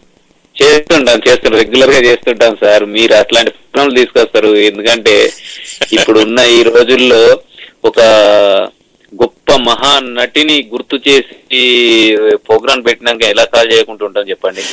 నిజంగా చెప్పాలంటే ఆమె గురించి అంటే ఆమె బతుకున్నప్పుడు మాకు తెలియదు కానీ ఆమె సినిమాలు చూసిన తర్వాత అంత గొప్ప ఆమెని ఒక నటి అనడానికన్నా నటనలో జీవించిన మొట్టమొదటి గొప్ప వ్యక్తి అనడంలో చాలా బాగుంటది అనిపిస్తుంది. ఎందుకంటే ఆమె నటించడం కాదు నా నటనలోనే జీవించేది. అంత మహాద్భుతమైన నటి. చాలా వరకు నేను ఆమె సినిమా చూసాను అంటే నేను నిజంగా అంటే ఇప్పుడున్న జనరేషన్ వాడినే కానీ అప్పటి సినిమాలు చూసిన తర్వాత కూడా ఈ సినీ ప్రపంచంలో నేను మొట్టమొదటిగా ఇష్టపడ్డ హీరోయిన్ అంటే సావిత్రేనండి తర్వాత ఆ, సౌందర్య గారు కూడా ఉన్నారు. ఆమె కూడా ఆమె స్థానాన్ని నా నటి సావిత్రి గారి స్థానాన్ని అందుకోలేకపోయినా ఆమె దారిలో నడుస్తున్నట్టుగా అనిపించేది సౌందర్య కూడా. సో అలాంటి గొప్ప నటి అంటే ఇప్పుడు సావిత్రి గారి గురించి ఎంత చెప్పుకున్నా తక్కువేనండి. అంటే నాకు తెలిసిన కొంత అంటే ఆమెను చూస్తుంటే ఆమె నటించిన సినిమాలలో ఒక అన్నకు చెల్లెగా నటించినా గానీ అబ్బా చెల్లెరా మన చెల్లె ఇలాగే ఉంటుంది మన చెల్లెనే అన్నట్టుగా సినిమా చూస్తుంటే మనం కూడా ఆమెతో పాటు లీనమైపోయి అందులో జీవించామేమో అన్నట్టుగా రక్తి కట్టించేదండి. ఒక అవునండి. కోడలిగా చాలా అంటే ఆమె కట్టుబాట్లు చూస్తుంటే మన భారతీయ సంస్కృతి ఏ విధంగా ఉంటుంది? అనేది కళ్ళ ముందు కట్టినట్టుగా కనిపించేదండి. అంతటి గొప్ప. మహానటి మన సినీ ప్రపంచం ఎప్పటికీ చిరస్థాయిగా నిలిచి ఉంటదని చాలా హ్యాపీ. మీరు ఆ- అలాంటి నటి ఈ రోజు పుట్టినరోజు అని కూడా చెప్పారు. ఆమెకు ఆమె ఏ లోకంలో ఉన్నా కానీ హ్యాపీగా పుట్టినరోజు శుభాకాంక్షలు తెలుసు తెలియజేస్తున్నాను. సో నిజంగా చాలా గొప్ప నటి. ఆమె నేను చాలా ఇష్టం. అంటే నాకు నిజంగా చెప్పాలంటే చాలా ఇష్టం అండి. ఆమె సినిమాలు చూస్తుంటే ఎంత బాగా అనిపిస్తుంది అంటే ప్రపంచాన్ని మర్చిపోతుంటాం ఇప్పుడు సినిమాలలో ఏమున్నదండి? ఏదో మూరేడు గుడ్డ ముక్కలు కట్టేసుకొని ఉన్నాయని చూపించేయడంలోనే హీరోయిన్ తనం అనుకుంటారు. అసలు హీరోయిన్ అంటే ఏందనేది సినిమా ఒక హీరోయిన్ అంటే ఏంటని ఆమెను చూసి చాలా వరకు నేర్చుకోవాలి. కానీ ఈ రోజులలో అలాంటిది ఏం లేదు. ఎందుకంటే ఎక్కడికి వెళ్ళి ఏం చేసినా మంచిదే మనం సినిమాలో నటించాలి అని మాత్రమే వెళ్ళిపోయే రోజులు. అంటే జనరేషన్ కూడా అలాగే అయింది. ఏం చూ- చూపించకుంటే ఏం కూడా ఏం ఆడే పరిస్థితిలో కూడా లేదు. సో ఓకే కాకపోతే ఇప్పుడు నటించే వారి గురించి పెద్దగా మనం వాళ్ళని చెప్పేది లేదు. ఆ నటి గురించి చెప్పుకోవడంలో చాలా హ్యాపీగా ఉన్నదండి. చాలా. కోసం కిరణ్ ప్రభా గారు ఆమె నటించిన రక్త సంబంధం సినిమా ఒక మంచి పాట కూడా వేయండి సార్. ప్లీజ్ తప్పనిసరిగానండి. తప్పనిసరిగానండి. నేను వీలైతే తప్పనిసరిగా ఆ పాట కూడా వేస్తాను. ఆ సినిమా గురించి కూడా. ఇంకోసారి చెప్పుకుందామండి. Thank you Okay, very okay, much thank అండి. Thank you. శ్రీనివాస్ గారు. థ్యాంక్ యూ ఫర్ వెల్ నమస్కారం అండి. టోరీ లైవ్కి స్వాగతం. హలో కిరణ్ ప్రభాకర్ గారు నమస్కారము. నమస్తే అండి మీ పేరు చెప్తారా? నేను మదన్ మోహన్ మేరీల్యాండ్ నుంచి మాట్లాడుతున్నానండి. మదన్ మోహన్ గారు చెప్పండి. ప్రోగ్రామ్ బాగుంది ఇంతకు ముందు మీరు చెప్పారు కదండి నైన్టీన్ పద్నాలుగు పంతొమ్మిది వందల అరవై నాలుగులో ఆంధ్ర యువతి మండలి అని చెప్పారు ఇప్పుడు. అవును. ఆ సన్నివేశం నేను చూశానండి నేను సెకండ్ ఇచ్చాను వారిద్దరికి. ఆ రోజు సావిత్రి జమ్మి గణేశన్ గారు ఇద్దరు ఏనుగు మీద వచ్చారు. ఇది మీద వచ్చారు. ఆంధ్ర యువతి మండలి బర్కత్పురాలో నేను సెకండ్ ఇచ్చాను ఆ, ఇప్పుడు మీరు చెప్పే సన్నివేశం చెప్పేటప్పుడు నేను జ్ఞాపకం చేసుకొని నెమరు వేసుకొని మీకు వెంటనే ఫోన్ చేస్తున్నాను. నేను అక్కడ ఉన్నానండి. నేను ఉండేది కూడా అక్కడే మా ఇల్లు అక్కడే. సో నేను అటు పోతుంటే వాళ్ళు ఏనుగు మీద ఊరేగింపది ఇద్దరు ఇద్దరు మీద కూర్చున్నారు. నేను ఇద్దరికి సెకండ్ ఇచ్చాను. ఇది సన్నివేశం నా జీవితంలో. ఇప్పుడు మీరు చెప్పిన తర్వాత నా జీవితం ధన్యమైంది అనుకుంటున్నాను. అప్పటి వరకు ఆ- విషయం మరుగులోనే ఉండిపోయింది. సో ఇప్పుడు మీరు నా మనసులో నుంచి ఒక మాటను వెలికి తీశారు మీరు. చాలా థ్యాంక్ యూ ధన్యవాదాలండి మీకు. చాలా కోఇన్సిడెంట్స్ అండి. నేను ఏదో సావిత్రి గారి గురించి ఏదో ఒక ఇన్సిడెంట్ చెప్తుంటే సరిగ్గా ఆ ఇన్సిడెంట్లో ఉన్న శ్రోత ఫోన్ చేయడం అనేది చాలా it's very really I remember right right in front of Andhra యువతి మండలి బిల్డింగ్ బర్కత్పుర చౌరస్తా దగ్గర? అక్కడ నేను చూశాను అది మరి ఏ సందర్భంలో ఆమె హైదరాబాద్ వచ్చింది నాకంత ఐడియా లేదు ఇప్పుడు.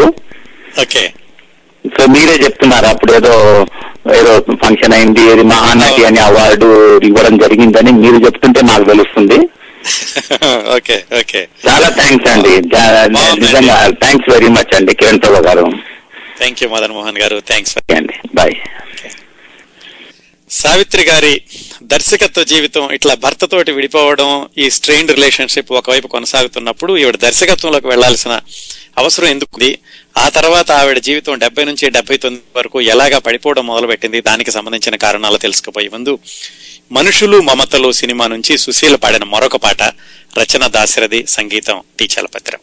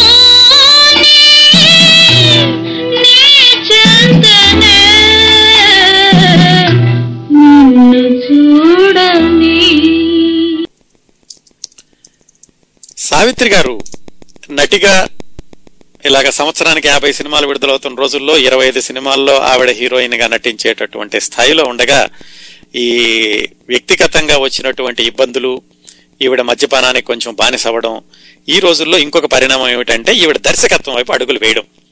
ఇంత మహానటిగా కొనసాగుతున్నప్పుడు దర్శకత్వం వైపు ఎందుకు వెళ్ళాల్సి వచ్చింది అంటే ఈ చివరకు మిగిలేది సినిమా మనం మొట్టమొదట్లో పాట విన్నాను చూడండి సుధబోల్ సుహాసిని అని. ఆ సినిమా అది చాలా క్లాస్ మూవీ. చక్కటి అభిరుచి గల ప్రేక్షకులకు వెళ్ళింది. అయితే అది వాణిజ్య పరంగా అంతగా ప్రేక్షకులకు వెళ్ళలేదు. ఆ సినిమాని తమిళంలో తీద్దామని ఈవిడ దాని హక్కులు కొన్నారు. కొన్నారు కానీ అది తమిళంలో తీయలేదు. ఎందుకంటే తెలుగులో సరిగా ఆడలేదు కాబట్టి. దాంతో దాని మీద పెట్టుబడి అయితే పెట్టారు కానీ దానివల్ల ఏం ఉపయోగం కాలేదు. ఆ తర్వాత నవరాత్రి సినిమా తమిళం నుంచి తెలుగులో తీస్తున్నప్పుడు దాంట్లో ఈవిడి కూడా ఈవిడే నిర్మాత లేకపోతే ఈవిడికి భాగం స్వామ్యం ఉండడం ఏదో జరిగింది. ఆ సినిమా బాగానే ఆడింది. తర్వాత ఏం జరిగిందంటే పంతొమ్మిది వందల అరవై ఎనిమిదిలో స్త్రీలందరూ కలిసి స్త్రీ సాంకేతిక నిపుణులు స్త్రీ కళాకారులు అందరూ కలిసి ఒక సినిమా తీద్దామని నిర్ణయించుకున్నారు. దాని పేరు చిన్నారి పాపలు. విక్టరీ మధుసూదన్ రావు అని ఒక ఆయన ఉండేవాళ్ళు. ఆ మధ్యన చనిపోయారు ఆయన. ఆయన భార్య సరోజినీదేవి గారిని వీరమాచన సరోజినీదేవి అని ఆవిడ ఒక ఈ ప్రణాళికని చేపట్టారు. ఏమిటంటే ఆడవాళ్ళం అందరం కలిసి ఒక సినిమా తీద్దాము అని. దానికి దర్శకురాలు కూడా ఒక మహిళ అయితే బాగుంటుందని సావిత్రి గారిని అడిగారు. సావిత్రి గారికి అప్పటి వరకు అసలు దర్శకత్వం చేద్దామన్న ఆలోచన లేదు. కాకపోతే ఏమిటంటే ఆవిడ మహానటి నటనలో ప్రతిదీ కూడా ఆ అన్నింటిలోనూ ఆవిడ ఇన్వాల్వ్ అయి చేసేవాళ్ళు కాబట్టి ఆవిడ షూటింగుల్లో అన్ని జాగ్రత్తగా గమనిస్తూ ఉండేవాళ్ళు. వీళ్ళు అడిగినప్పుడు ఈవిడికి ధైర్యం చాలలేదు. ధైర్యం చాలక జమినీ గణేష్ అడిగారు. ఇలా వీళ్ళందరూ వచ్చి అడుగుతున్నారు నన్ను దర్శకత్వం చేయమని చేయమంటారా అని. అప్పటికి బాగానే ఉన్నారు ఇద్దరు అంటే ఇంకా చిట్ట చివరి రోజులు అనమాట విడిపోవడానికి ఒక సంవత్సరం ముందు. ఆయన కూడా ధైర్యం చెప్పాడు ఏం పర్వాలేదు నువ్వు ఒప్పేసుకో నువ్వు చేయగలవు నీ దగ్గర నీకు ఆ ప్రతిభ ఉంది తప్పనిసరిగా దర్శకత్వం చేస్తావు అని ఆయన కూడా ధైర్యం చెప్పాక సావిత్రి ఆ చిన్నారి పాపలు అనే సినిమాకి దర్శకత్వం వహించడానికి ఒప్పుకున్నారు. ఆ షూటింగ్ మొదలైంది. పెద్ద పెద్ద వాళ్ళందరూ వచ్చి తాతిన ప్రకాశరావు ఆదుర్తి సుబ్బారావు వీళ్ళందరూ వచ్చి సావిత్రికి శుభాకాంక్షలు తెలియజేశారు ఆవిడ మొట్టమొదటి షాట్ ఒక కృష్ణుడి పటం మీద తీశారు. తర్వాత షాట్ ఏవో చిన్న బొమ్మలు మూడో షాటు రోజారమణి ఇంకొక చిన్న పాప ఆ బొమ్మలతో ఆడుకోవడం మూడు షాట్లు తీశారు. చూసిన వాళ్ళందరూ కూడా చాలా బాగా చేస్తున్నారు. ఏమాత్రం కొత్త అమ్మాయి డైరెక్ట్ చేస్తున్నట్టుగా లేదు అని అందరూ పొగిడారు. సినిమాలో జగ్గయ్య గారు ప్రధాన పాత్ర. సరే సినిమా షూటింగ్ అంతా అయింది సినిమా విడుదలైంది ఒక మాదిరిగా ఆడింది. బ్రహ్మాండంగా సక్సెస్ అవ్వలేదు. ఏది మోగ మనసులు మంచి మనసులు అంతగా ఈ చిన్నారి పాపల సినిమా అంతగా ఆడలేదు. బట్ పర్వాలేదు ఒక మాదిరిగా ఆడింది. దానికంటే కూడా దీనిలో సావిత్రి గారికి జరిగినటువంటి నష్టం ఏమిటంటే దర్శకురాలుగా ఆవిడకి ఏమాత్రం చెడ్డ పేరు రాలేదు. దర్శకురాలుగా చాలా మంచి పేరు వచ్చింది. సావిత్రిలో ఇంత దర్శకత్వ ప్రతిభ ఉందా అని అందరూ మెచ్చుకున్నారు. కాకపోతే ఈ సినిమాకి ఆర్థిక పరంగా పెట్టుబడి పరంగా ఈ బయట ఫైనాన్షియర్స్ డబ్బులు ఇచ్చినప్పుడు సావిత్రి హామీ ఉండి మధ్యలో సంతకాలు పెట్టారు. సినిమా విడుదలైనప్పుడు వాళ్ళందరికీ డబ్బులు పే మళ్ళా వెనక్కి తిరిగి కట్టాల్సి వచ్చినప్పుడు మిగతా భాగస్వాములందరూ పక్కకు తప్పుకోవడం ఆ బాధ్యతలన్నీ ఈవిడ మీదే పడడం. దాంతో ఈవిడ తప్పనిసరిగా తన సంపాదనలో నుంచి తీసి వాళ్ళందరికీ అప్పులు తీర్చడం జరిగింది. ఆ విధంగా అనుకోకుండా ఈవిడ పొరపాటు లేకుండా ఈవిడ తప్పు లేకుండా ఈవిడ ఈవిడ బాధ్యురాలు కానప్పటికీ తనకు బాధ్యత లేని అప్పులను కూడా ఆవిడ తీర్చాల్సి వచ్చింది. అక్కడి నుంచి మొదలైంది. ఆవిడ కొంచెం కొంచెంగా ఈ డబ్బులన్నీ పోవడం ఆవిడ సంపాదన అంతా కరిగిపోవడం అనేది అక్కడి నుంచి మొదలైంది. దాని తర్వాత ఏమైందంటే అదే సినిమాని తమిళంలో తీద్దామని చిన్నారి పాపల సినిమాని తమిళంలో తీద్దామని జమినీ అని హీరోగా తమిళంలో విడుదల చేశారు. అది పంతొమ్మిది వందల అరవై తొమ్మిది జనవరి పద్నాలుగు. దాదాపుగా వాళ్ళు విడిపోవడానికి అటు ఇటునమాట తమిళంలో ఒక మాదిరిగా ఆడింది. అక్కడ కూడా పెద్ద నష్టం లాభం రాలేదు. అది కూడా పర్వాలేదు. ఆవిడ్ని బాగా దెబ్బతీసిన సినిమా ఏమిటంటే చిరంజీవి అని ఒక సినిమా తీశారు. పంతొమ్మిది వందల అరవై తొమ్మిదిలో చలం అప్పట్లో చలమని అని హాస్య నటుడు ఉండేవాడు. ఆయన హీరోగా కూడా వేశారు. ఆయన హీరోగా పెట్టి చిరంజీవి అనే సినిమాని తెలుగులో తీశారు. అది తమిళంలో కే బాలచంద్ర మొట్టమొదటి సినిమా నగేష్తో తీశాడు ఆయన. దాన్ని తెలుగులో తీశారు. అది పూర్తిగా తుడిచిపెట్టుకుపోయింది. అది పూర్తిగా ఫెయిల్ అయింది. అయితే దానికి కూడా ఆవిడ నిర్మాత కొరకో చేసి పెట్టారు. కానీ మళ్ళీ ఇలాగే వాళ్ళకి హామీ ఉండడం అందువల్ల తన సంపాదనలోంచి తీసుకట్టడం ఇలా జరిగింది. ఈ మధ్యలో మాతృదేవత అని ఇంకో సినిమాకి దర్శకత్వం చేశారు. అది ఎన్టీ రామారావు గారి హీరో ఈవిడే ప్రధాన పాత్ర. ఇంకొక పరిణామం ఏంటంటే ఈ రోజుల్లో జరుగుతూ వచ్చింది ఈవిడికి కొంచెం లావ్ అవ్వడం మొదలుపెట్టారు. కాస్త డయాబెటస్ కూడా వచ్చింది. అటువైపు మద్యపానం డయాబెటస్ ఈ జీవితంలో ఉన్నటువంటి ఈ చాలా ఆటుపోట్లు భర్తతో విభేదాలు రావడం ఇటువైపు ఈ దర్శకత్వం చేసి తీసుకోవడం ఇంకోవైపు నటించడం వీటన్నిటితోటి ఈవిడ కొంచెం లావ్ ఎక్కడ మొదలు పెట్టారు అందుకని ఈ ఆ మాతృదేవత సినిమాలో చూసిన వాళ్ళందరూ అనుకున్నారు ఇదేమిటి? సావిత్రి గారు ఇలా అయిపోయారు అనుకున్నారు. అది కూడా బాగానే ఆడింది. దానికి కేవలం దర్శకురాలు మాత్రమే. దర్శకురాతలుగా మంచి మార్కులు తెచ్చుకుంటూనే ఉన్నారు. ఈవిడిని బాగా దెబ్బతీసిన సినిమా ప్రాప్తం అని తమిళ సినిమా. అసలు తెలుగు సినిమాని తమిళంలో తను సొంతంగా తీద్దామని మొదలుపెట్టారు. జమినీ గణేషన్ని ముందుగా హీరోగా తీసుకుందాం అనుకున్నారు.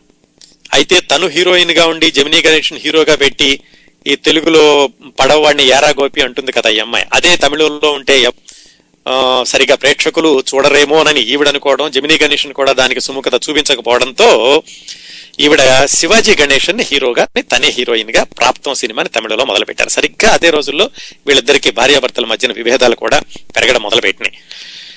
అయితే ఆ సినిమా మొదలు పెట్టారు కానీ రకరకాల కారణాల వల్ల దాదాపుగా ఆ సినిమా పూర్తి చేయడానికి రెండు సంవత్సరాలు పట్టింది. ఈలోగా ఏమైంది? శివాజీ గణేశన్తో సినిమా మొదలు పెట్టి శివాజీ గణేశన్ మంచి హీరో బాగా డిమాండ్ ఉన్న హీరో ఆయన ప్రేక్షకులందరూ చూస్తున్నారు. అయితే ఈ రెండు సంవత్సరాల్లో నాలుగైదు సినిమాలు వచ్చి ఆ నాలుగైదు సినిమాలు కూడా పరాజయం పాలవడం జమినీ గణేష్కి మార్కెట్ తగ్గడం సినిమా కొనేవాళ్ళు లేకపోవడం మధ్యలో ఒకసారి వచ్చి సెమిని శివాజీ గణేశన్ ఉన్నారని సినిమా కొంటామంటే ఈవిడేంటంటే పూర్తిగా అయితే కనుక ఇంకా ఎక్కువ డబ్బులు వస్తాయి పాత అప్పులన్నీ ఉద్దేశంతో ఆ సినిమాని అమ్మలేదు అలాగా రెండు సంవత్సరాలు అది తాత్సారం జరిగి పంతొమ్మిది వందల డెబ్బై ఒకటిలో విడుదలైంది. అదే రోజు ఇంకోటి ఏం జరిగిందంటే మధ్యలో మీకు ఇలా సీరియస్ సినిమాలు కలిసి రావడం లేదు కదా మీరు ఏదైనా ఒక హాస్యం సినిమా తీస్తే బాగుంటుంది అని తెలుగులో వింత సంసారం అనే సినిమాని మొదలు పెట్టించారు కొంతమంది. దాంట్లో జగ్గయ్య గారి హీరో సావిత్రి గారి హీరోయిన్. అది కూడా మళ్ళీ తమిళం నుంచే తీసుకున్నారు. వియత్నాం వీడు అని తమిళంలో వచ్చిన ఒక సినిమా తమిళంలో బాగా హిట్ అయింది. దాన్ని తెలుగులో ఈవిడతోటి తీయించారు. ఈ తమిళంలో ప్రాప్తం సినిమా తెలుగులో వియత్నాం వీడు ఒకే రోజు విడుదలైనవి రెండూ కూడా అట్టర్ ఫ్లాప్స్ అయినాయి. ఈ ప్రాప్తం సినిమా పూర్తిగా తుడిచిపెట్టేసింది. సావిత్రి గారుకి విపరీతమైనటువంటి నష్టాలు తీసుకొచ్చిన సినిమా ప్రాప్తం. అయితే ఈ వి- ఈ విషయాలన్నీ చూశాక చాలా మంది విశ్లేషకులు ఏం చెబుతారంటే సావిత్రి గారు దర్శకురాలుగా ఎప్పుడూ పరాజయం పాలవలేదు దర్శకురాలుగా చాలా మంచి పేరు తెచ్చుకున్నారు. ఆవిడ చేసిన ఒకటే పొరపాటు ఏమిటంటే తను నిర్మాతగా మారి సినిమాలు తీద్దాం అనుకోవడం ఈ ప్రాప్తం సినిమా. అలాగే మిగతా వాళ్ళకి తాను దర్శకత్వం వహించినటువంటి సినిమాల యొక్క నిర్మాతల క్షేమం దృష్ట్యా వాళ్ళకి హామీలు ఉండడం ఆ ఫైనాన్షియల్ వ్యవహారాల్లో తలదూర్చడం వీటన్నిటితోటి ఆవిడ నష్టపోయారు కానీ ఆవిడ దర్శకురాలుగా మాత్రం ఎప్పుడూ పరాజయం పొందలేదు అని చాలామంది ఆ రోజుల్లో రాసిన వ్యాసాల్లో కూడా రాశారు. ఏమైతేనే మొత్తానికి సరిగ్గా అదే పంతొమ్మిది వందల అరవై తొమ్మిది అరవై ఎనిమిది అరవై తొమ్మిది సంవత్సరాల్లో ఒకవైపు వ్యక్తిగత జీవితంలో సమస్యలు రెండో వైపు ఈ దర్శకురాలుగా మారి నిర్మాతగా మారి ఆ సినిమాల్లో వచ్చినటువంటి ఇబ్బందులు వీటన్నింటితోటి దాదాపుగా డెబ్బై ఒకటి డెబ్బై రెండు సంవత్సర డెబ్బై ఒకటి డెబ్బై రెండో సంవత్సరంలో సావిత్రి గారికి ఆవిడ తిరోగమనం మొదలైంది అని చెప్పొచ్చు అండి డౌన్ ఫాల్ అంటారు. అది మొదలైందని చెప్పొచ్చు డెబ్బై ఒకటి డెబ్బై రెండు నుంచి.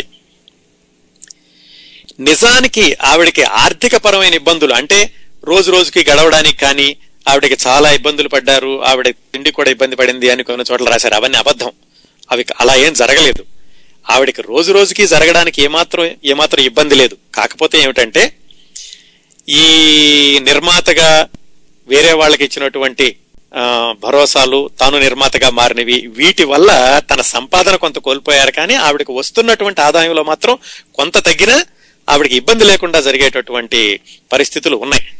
అయితే ఎక్కడ సమస్య వచ్చింది అంటే అవి వ్యక్తిగత సమస్యలు ఇంకోవైపు ఈ మద్యపానం అనేది పెరగడం ఆ ఆ వ్యసనం పెరగడం ఇంకోవైపు డయాబెటస్ తల్లి లేకపోవడం వెనక చూసుకునే వాళ్ళు లేకపోవడం ఈ ఇబ్బందుల వల్ల ఆవిడ సంఘర్షణకు లోనయ్యారు. కానీ ఆర్థిక పరమైన ఇబ్బందుల వల్ల సంఘర్షణకు లోను కావడం అనేది జరగలేదు అని ఆవిడ సన్నిహితులు కూడా చాలా మంది తర్వాత చెప్పారు. దానికి ఉదాహరణలు కూడా చెప్పారు. ఆవిడకి ఏమీ డెబ్బై రెండు తర్వాత మరీ విపరీతంగా డబ్బులు పోయి ఆవిడ డబ్బుల కోసం వెంపర్లాడేటువంటి స్టేజ్లో లేరు అని చెబుతూ కొన్ని ఉదాహరణలు కూడా చెప్పారు. ఆ విశేషాలన్నీ మరొక్క పాట విన్నాక మిగతా విశేషాలు వెళదాం అసలు ఏం జరిగింది? ఈ పంతొమ్మిది వందల డెబ్బై డెబ్బై తొమ్మిది మధ్యలో ఏం జరిగింది?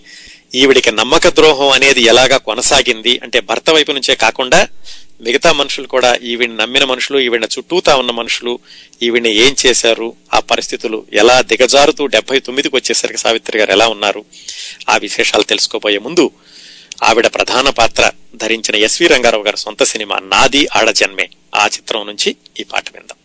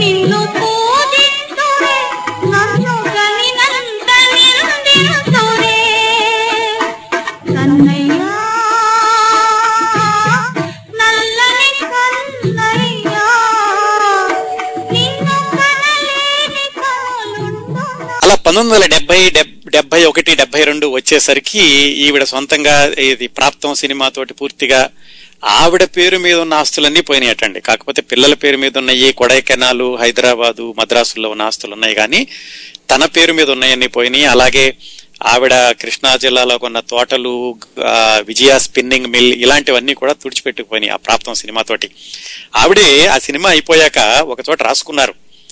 ఏమిటంటే నాకు సరిగ్గా ఈ ప్రొడక్షన్ మీద అవగాహన లేకపోవడం ఆలస్యం అవ్వడం దాంతో ఖర్చులు పెరిగిపోవడం వీటన్నిటితోటి నా పేరు మీద ఉన్న సంపాదన అంతా హరించుకుపోయింది. ఇదిలా జరుగుతూ ఉండగా ఇంకోటి ఏమైందంటే ఇన్కమ్ ట్యాక్స్ వాళ్ళు ఈవిడ మీద దాడి చేసి అంటే ఏమిటి? కట్టకపోవడం అనేది. సాధారణంగా ఈవిడిలాగా ఈ హడావిడిగా ఉన్న రోజుల్లో ఈవిడికి వచ్చినటువంటి నోటీసులు చూసుకోకపోవడం ఆ చుట్టుపక్కన ఉన్నటువంటి ఉద్యోగస్తులు కూడా సరిగా ఈవిడిని గైడ్ చేయకపోవడంతో ఆ ఇన్కమ్ ట్యాక్స్ వాళ్ళు పంపించిన నోటీస్ సమాధానం ఇవ్వకపోవడంతో అసలు మొట్టమొదటిగా కట్టాల్సినటువంటి ట్యాక్స్ ఎనిమిది లక్షలు అయితే వాటి మీద వడ్డీలు వడ్డీలు వడ్డీలు వేసుకుంటూ ముప్పై రెండు లక్షలు నలభై లక్షలు చేయడం దానికి కట్టలేదని చెప్పేసి ఈవిడ దగ్గర ఉన్నటువంటి ఆస్తులన్నీ తీసుకెళ్ళిపోవడం ఇలాంటి ఇబ్బందులని ఇంకొక వైపు. ఇవన్నీ ఈవిడికి చుట్టుముట్టేసినాయి డెబ్బై ఒకటి డెబ్బై రెండు సంవత్సరాలు వచ్చేసరికి. డెబ్బై రెండులో అయితే సినిమాల్లో అవకాశాలు మాత్రం తగ్గలేదు. వేస్తూనే ఉన్నారు. దాదాపుగా డెబ్బై రెండు నుంచి డెబ్బై తొమ్మిది వరకు ఆ ఏడు సంవత్సరాల్లో సంవత్సరానికి ఎనిమిది తొమ్మిది సినిమాల్లో వేషాలు వేశారు. కాకపోతే ఏమైందంటే ఆవిడ ఆకారంలో వచ్చిన మార్పు వల్ల ఆవిడ పెద్ద పెద్ద హీరోల పక్కన ఎక్కడ వేషాలు రాదలేదు చిన్న చిన్న పాత్రలు ధరిస్తూ వచ్చారు. అందుకే డెబ్బై ఒకటి డెబ్బై రెండు తర్వాత చూసుకుంటే ఏ సినిమాలో కావిడ ఎన్టీ రామారావు గారు అక్కిని నాగేశ్వరరావు గారు తమిళంలో శివాజీ గణేశన్ వాళ్ళతో నటించినటువంటి సినిమాలు ఎక్కువగా లేవు. చిన్న చిన్న పాత్రలు వేసేవాళ్ళు. నిర్మాతలు కూడా ఏంటంటే అయ్యో సావిత్ర సావిత్రికి ఇలాంటి పాత్ర ఇవ్వడమా? అనేవాళ్ళు. కాకపోతే ఆవిడకి ఏమిటంటే వ్యాపారమైన ఇబ్బందులతోటి డబ్బులు కావాలి. నడవడానికి డబ్బులు కావాలి కాబట్టి ఆవిడ నటించాలి. వాళ్ళు తీసుకున్న వాళ్ళు కూడా ఏంటంటే ఓ పదివేలకి పదిహేను వేలకి మహానటి హీరోయిన్గా వేసింది ఆవిడకి ఇంత క్యారెక్టర్ ఇవ్వగలమా? అని వాళ్ళు వాళ్ళు కొంచెం వెనక లా- లాగడం. సావిత్రి ఏమో తప్పనిసరిగా సినిమాల్లో నటించాలంటే పరిస్థితి. ఇలాంటివన్నీ కూడా ఆవిడ మానసిక స్థితిగా దిగజార్చినాయి ఇంకా ఇంకోటి జరిగింది ఏమిటంటే డెబ్బై రెండు తర్వాత పెద్ద పరిణామం ఈవిడ జీవితంలో నమ్మిన వాళ్ళందరూ మోసం చేయడం. నమ్మిన వాళ్ళు చుట్టుపక్కల ఉన్న వాళ్ళు. ఆవిడ దగ్గర ఉన్న డ్రైవర్లు కానీ ఇంటి దగ్గర ఉన్న పని వాళ్ళు కానీ మిత్రులు కానీ వీళ్ళందరూ అసలు ఇన్కమ్ ట్యాక్స్ కూడా ఎవరో ఈవిడ వ్యవహారాలను తెలిసిన వాళ్ళే కావాలని ఇన్కమ్ ట్యాక్స్ రిపోర్ట్ చేశారు అని ఒక వదంతి కూడా ఉండేది ఆ రోజుల్లో. మొత్తానికి ఏంటంటే ఈవిడికి పైగా వెనకాల చూసుకునే వాళ్ళు ఎవరు లేరు. వెన్నుదనిగా నిలిచేవాళ్ళు లేకపోవడం తాను విపరీతంగా నమ్మినటువంటి మనుషులే మోసం చేయడం ఆవిడ ఎవరినైనా సరే గుడ్డిగా నమ్మేస్తూ ఉండేవాళ్ళట. ప్రేమ రాహిత్యం ఇంకోవైపు భర్త నుంచి విడిపోవడం. ఈ ఆర్థిక వ్యవహారాలన్నీ ఆవిడ చుట్టూతా వేసినటువంటి చిక్కుముళ్ళు ఇంకా ఏమాత్రం ఆవిడ నియంత్రించుకోలేని మానసిక సంఘర్షణ. ఇంకోవైపు అదుపు చేసుకోలేని మద్యపాన వ్యసనం. వీటన్నిటికీ తోడుగా క్షణక్షణం ఆవిడ్ని కబళించినటువంటి ఆ మధుమేహ వ్యాధి టెస్సు. వీటితో పాటుగా వచ్చినటువంటి ఆవిడ రూపులేఖల్లో వచ్చిన మార్పు. ఇవన్నీ కలిసి ఆ మహానటిని డెబ్బై నాలుగు డెబ్బై తొమ్మిది ప్రాంతాల్లో దాదాపు పూర్తిగా దిగజారుస్తూ వచ్చినాయి. ఈ నమ్మక ద్రోహం అనడానికి కొన్ని ఉదాహరణలు చెప్తారు. ఈవిడ డ్రైవర్లు ఒకసారట ఈవిడేదో స్టూడియోకి వెళితే అలా చిన్న చిన్న వేషాలు వేస్తున్న రోజుల్లో వీళ్ళ డ్రైవర్లు కనపడ్డారట. ఈవిడ దగ్గర ఒకప్పుడు పనిచేసిన డ్రైవర్లు. ఏంటి డ్రైవర్లు వచ్చారంటే వాళ్ళు ప్రొడ్యూసర్లు అవుతున్నారు వాళ్ళు సినిమా తీద్దామని వచ్చారని ఈవిడ ఆశ్చర్యపోయిందట. ఇదేంటి మన దగ్గర డ్రైవర్లుగా పనిచేసిన వాళ్ళు ప్రొడ్యూసర్లు అవుతున్నారా అని. అంటే వాళ్ళు ఈవిడ కనపడకుండా తప్పించుకున్నారట. వాళ్ళందరూ కూడా ఏంటంటే ఈవిడ ఈ ఇబ్బందులు పాలైనప్పుడు ఇంట్లో ఉన్నటువంటి వస్తువులు తాకట్టు పెట్టడం లేకపోతే ఏదైనా అమ్మేసేసి డబ్బులు తీసుకురమ్మని వాళ్ళని పంపిస్తే వాళ్ళు అమ్మిన దాంట్లో సగం వాళ్ళు నొక్కేసేయడం మధ్యలోను. అలాగా వాళ్ళన్నీ ఈవిడ దగ్గర నుంచి ఈవిడ మోసం చేసి సంపాదించిన డబ్బులతోటి వాళ్ళ నిర్మాతలు అవుదాం అనుకుని వాళ్ళు స్టూడియోల చుట్టూ తిరుగుతున్నారట. అంత ఈవిడ్ని నమ్మిన వాళ్ళందరూ చేసేవాళ్ళు. ఇంకోటి ఏం చేసేవాళ్ళు అంటే ఎట్లా జరిగేదంటేనట ఇవన్నీ ఏవో ఈవిడ బాగా విలువైనటువంటి నగలు ఇచ్చేదట. మార్వాడి దగ్గరికి వెళ్ళి తాకట్టు పెట్టి డబ్బులు తీసుకురాని. వాడు ఆ తీసుకెళ్ళిన అతను యాభై వేలు తెచ్చేవాడు. తెచ్చి ఈవిడికి ముప్పై వేలు ఇచ్చేవాడు ఇరవై వేలు అతను నొక్కేసేవాడు. ఈవిడికి అసలు ఆ లెక్క చూసుకోవడానికి కూడా సమయం ఉండేది కాదు. ఆ వెనకాల కూడా ఎవరికి ఈవిడికి అండదండగా కూడా ఎవరు లేరు. ఆ విధంగా తనకి తెలియకుండానే తన చుట్టూతా ఉన్నవాళ్ళు ఆవిడ మోసం చేసి ఆవిడ ఆర్థిక పరిస్థితిని మరింతగా దిగజారుస్తూ వచ్చారు. ఒకసారట షావుకారు జానకి ఒక మార్వాడి దగ్గరికి ఏదో పనుండి వెళితే అక్కడ కొన్ని నగలు అమ్మడ అమ్మకానికి ఉన్నాయట. ఆవిడ అడిగిందట ఇదేంటి సావిత్రి గారి కదా మీ దగ్గరికి ఎందుకు వచ్చింది? అని. ఎవరు వచ్చి మా దగ్గర అమ్మేసి వెళ్ళారు అని చెప్పారట. ఆవిడకి ఎలా తెలిసిందంటే అదే నగని సావిత్రి షావుకార్జానికి కలిపి ఒకేసారి చేయించుకున్నారు. అందుకని అది చూసి ఆవిడ ఆశ్చర్యపోయిందట. తర్వాత సావిత్రి చెప్పిందట ఇలా నీ నగలను అక్కడికి వెళ్ళిపోయినాయి అని. అట్లా ఆవిడకి తెలియకుండానే తన దగ్గర ఉన్న వాళ్ళందరూ కూడా ఈవిడ్ని మోసం చేయడం అవన్నీ దోచేసేయడం మొదలు పెట్టారు అంత ఉన్నా కానీ సావిత్రి గారు ఎంత దాతృత్వం గుణం అనేది ఎలా ఉండేదంటే కొన్ని ఉదాహరణలు చెప్తా. అంత కష్టాల్లో ఉన్న రోజుల్లో కూడా పంతొమ్మిది వందల డెబ్బై రెండులో పివి నరసింహారావు గారు ఆయన అప్పుడు ఆంధ్రప్రదేశ్ ముఖ్యమంత్రిగా ఉండేవాళ్ళు. మద్రాసు వచ్చి దేశ రక్షణ నిధికి ఆయనకి ఈ వేసినటువంటి దండను పాడితే ఈవిడ ముప్పై ఆరు వేల రూపాయలకు పాడిందట. ఆవిడ దగ్గర డబ్బులు లేకపోయినా కానీ. కాకపోతే ఆ మాట నిలుపుకోవడానికి మళ్ళీ అప్పులు చేయడం అప్పులు తీర్చడానికి మళ్ళీ ఇంట్లో ఇంట్లో అమ్మడం అలాగా. ఇంకొకసారి ఒక డ్రైవర్ గారి అమ్మ ఎవరో వచ్చిందట. నేను ఇలా పెళ్ళి చేసుకుంటున్నానమ్మా. నాకు డబ్బులు కావాలి డబ్బులు లేవు అంటే ఈవిడ దగ్గర కూడా లేవు. కానీ అప్పటికప్పుడు తన ఇంట్లో ఉన్న చాలా విలువైన పట్టు చీరని పని మనిషికి ఇచ్చి నువ్వు వెళ్ళి అమ్మి దీని డబ్బులు తీసుకురాని ఆ వచ్చి డబ్బులు తీసుకొస్తే దాన్ని ఆ డ్రైవర్ కూతురికి ఇచ్చి పంపించారట. ఇంకొకసారి గుమ్మడి గారి దగ్గరికి వెళ్ళి గుమ్మడి గారితో మాట్లాడి ఆయన ఆత్మకథలో రాసుకున్నారు. ఆయన చాలా బాధపడ్డారట అమ్మ ఎలా ఉండేదానివి ఇలా అయిపోయావా? అనుకుంటుంటే వెళుతూ వెళుతూ ఆయన దిండు కింద ఏదో కవర్ పెట్టెళ్ళారట. ఏంటమ్మా అంటే మీరు పర్వాలేదు తర్వాత చూడండి అని. చూస్తే ఆవిడకి ఆయనకి ఎప్పుడో ఇవ్వాల్సిన పదిహేను వందలో రెండు వేలో డబ్బులు కవర్లో పెట్టి ఇచ్చారట ఆయన అన్నారట అంత నువ్వు బాధల్లో ఉండి నాకు ఇవ్వాల్సిన పని లేదంటే లేదు లేదు. నేను మాట మాటే నీకు ఇవ్వాల్సింది మీకు ఇస్తున్నాను అని చెప్పేసి వెళ్ళిపోయారట. ఆ డెబ్బై ఆరు డెబ్బై ఏడు వచ్చేసరికి ఇంకా సావిత్రిని అందరూ కూడా సావిత్రమ్మ అనడం. ఎవరిను? అంజలిదేవిని అంజలమ్మ అని అంజి అంజలి అంజలి దేవమ్మ అని భానుమతిని భానుమతమ్మ అని ఎవరు అనలేదు. కానీ అంత చిన్న వయసులోనే ఈ పరిస్థితి జగదారణతో అందరూ సావిత్రమ్మ అనడం ఆవిడ ఎక్కడైనా షూటింగులకు వెళితే ఆవిడ్ని ఒక మామూలు నటిగా సాధారణ నటిగా చూడడం ఇలాంటివన్నీ డెబ్బై ఏడు ఆ ప్రాంతాలు వచ్చేసరికి అవి మొదలైనవి డెబ్బై ఏడులో ఆవిడ ఒక చిన్న ఇంటికి మారారు. కొడుకుతో కలిసి ఒక రెండు గదుల ఇల్లు ఐదు వందల రూపాయల అద్దె. దాంట్లో ఒక రెండు రూపులు ఉండేయట పైన బయట ఒక చిన్న పందిరు ఉండేది అక్కడ ఆవిడ ఫియట్ కారు ఉండేది ఆ పందిరిలో దాదాపుగా ఈవిడికి వచ్చినటువంటి షీళ్ళు అవన్నీ దానిలో పెట్టేసేవాళ్ళు. అలా ఒక రెండు గదుల ఇంటికి మారారు పంతొమ్మిది వందల డెబ్బై ఏడులో.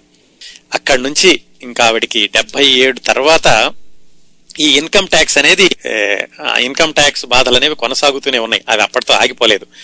అవి ఒకవైపు వెంటాడుతూ ఉండడం సినిమాల్లో అవకాశాలు తగ్గడం తర్వాత ఈ ఆర్థికపరమైన ఇబ్బందులు ఎవరూ లేకపోవడం వీటితోటి పంతొమ్మిది వందల డెబ్బై ఏడులో ఆవిడ వేరే ఒక చిన్న ఇంటికి మారారు.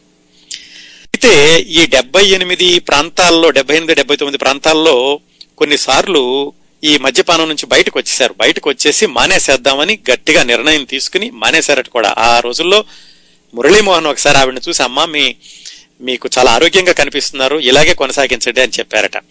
అదే టైంలో ఉన్నట్టుండి మళ్ళీ పూర్తిగా చిక్కిపోయారు ఆవిడ. చాలా సన్నగా అయిపోయి గోరింటాకు ఆ సినిమాల్లో చూస్తే ఈ సావిత్రి ఒకప్పటి సావిత్రి అనిపించేలాగా ఉన్నారు. చాలా చూసిన ప్రేక్షకులు జాలిపడ్డారు కూడా ఆవిడని చూసి గోరింటాకు లాంటి సినిమాల్లో సన్నగా అయిపోవడం. ఆ పరిస్థితులని డెబ్బై ఏడు డెబ్బై తొమ్మిది వచ్చేసరికి జరిగినాయి. ఆవిడ వాళ్ళ అబ్బాయి ఇద్దరే ఆ ఇంట్లో ఉండేవాళ్ళు. ఈ పరిస్థితుల నుంచి చిట్ట చివరగా పంతొమ్మిది వందల ఎనభై ఎనభై ఒకటిలో ఆవిడ మరణించడానికి ముందు అసలు ఏం జరిగింది? ఆ క్షణక్షణం అక్కడ జరిగినటువంటి పరిణామాలు మద్రాసు బెంగళూరు మైసూరు మళ్ళా ఆవిడ సంవత్సరం పాటు కోమాల ఉండడం ఆ విశేషాలన్నీ తెలుసుకోబోయే ముందు కొంచెం బాధది వినడానికి బరువుగా కూడా ఉంటుంది. కానీ వాస్తవాలు అందుకే ఎవరో రాశారు. సావిత్రి గారి జీవితం విశేషాలను తెలుసుకోబోయే ముందు ఈవిడ హీరో నటించిన పద్మనాభం సొంత సినిమా దేవత సినిమా నుంచి ఈ పాట ఈ పాట ఆవిడ మీద చిత్రీకరించబడినప్పటికీ ఆవిడ జీవితానికి సరిపోతుంది అందుకని ఆ పాట విన్నాక చిట్ట చివరి విశేషాలు తెలుసుకుందాం. బ్రతుకంత బాధగా కలలోని గాధగా కన్నీటి ధారగా కరగిపోయే తలచేది జరుగదు జరిగేది తెలియదు. బొమ్మను చేసి ప్రాణము పోసి ఆడేవు నీకిది వేడుక బొమ్మను చేసి ప్రాణము పోసి ఆడేవు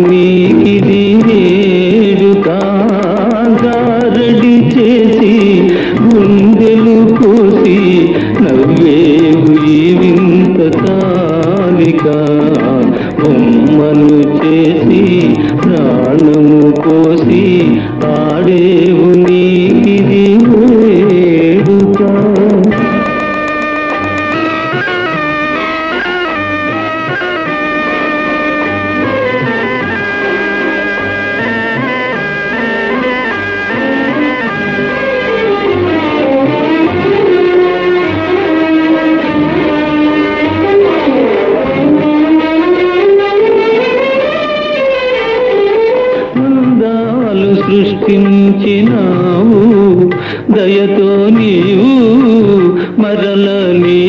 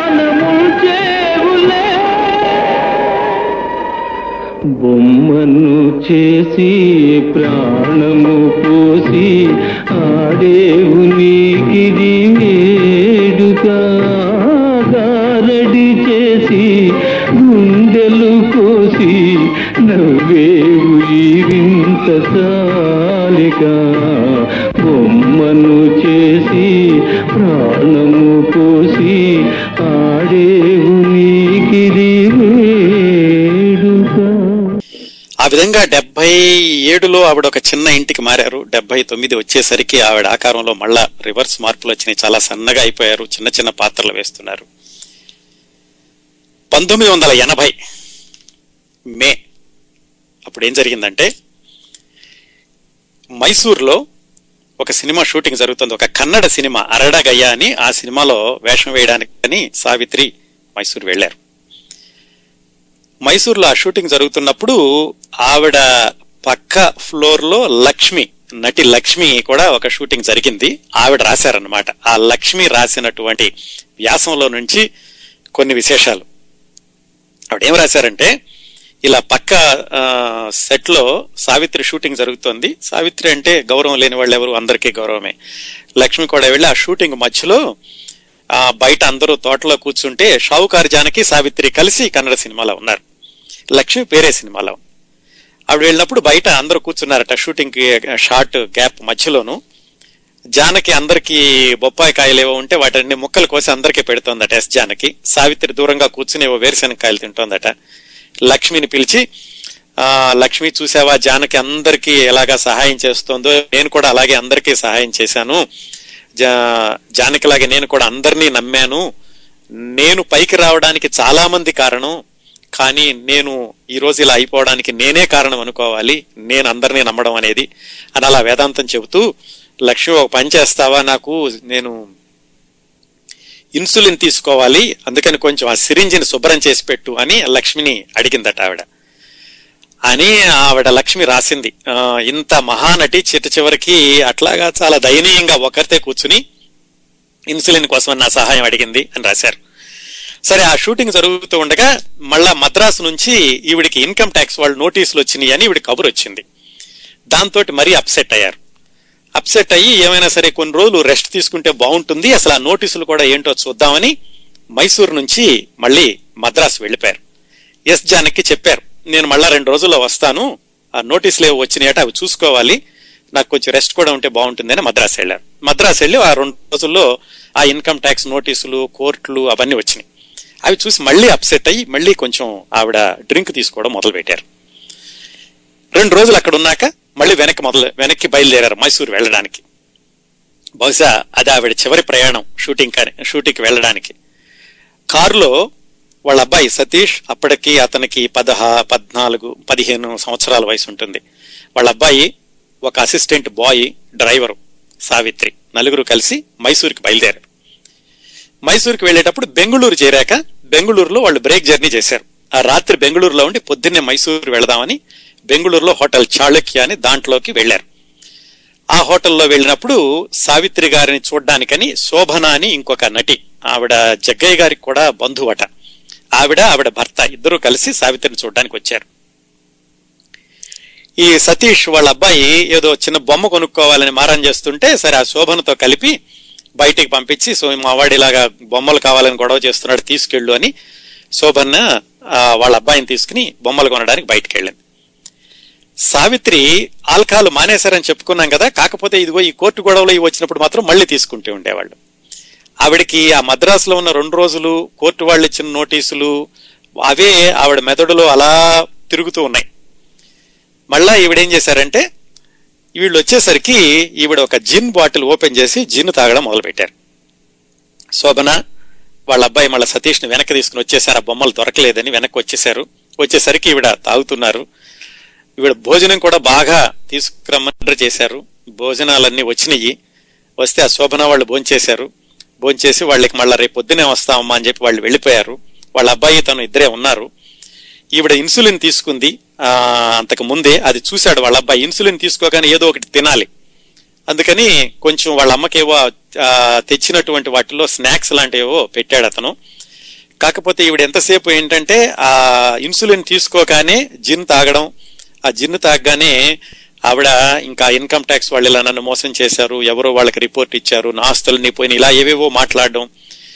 ఆవిడ భోజనం కూడా సరిగ్గా చేయకుండా అలాగే నిద్రలోకి వెళ్ళిపోయారు. వాళ్ళ అబ్బాయి కూడా పడుకున్నాడు.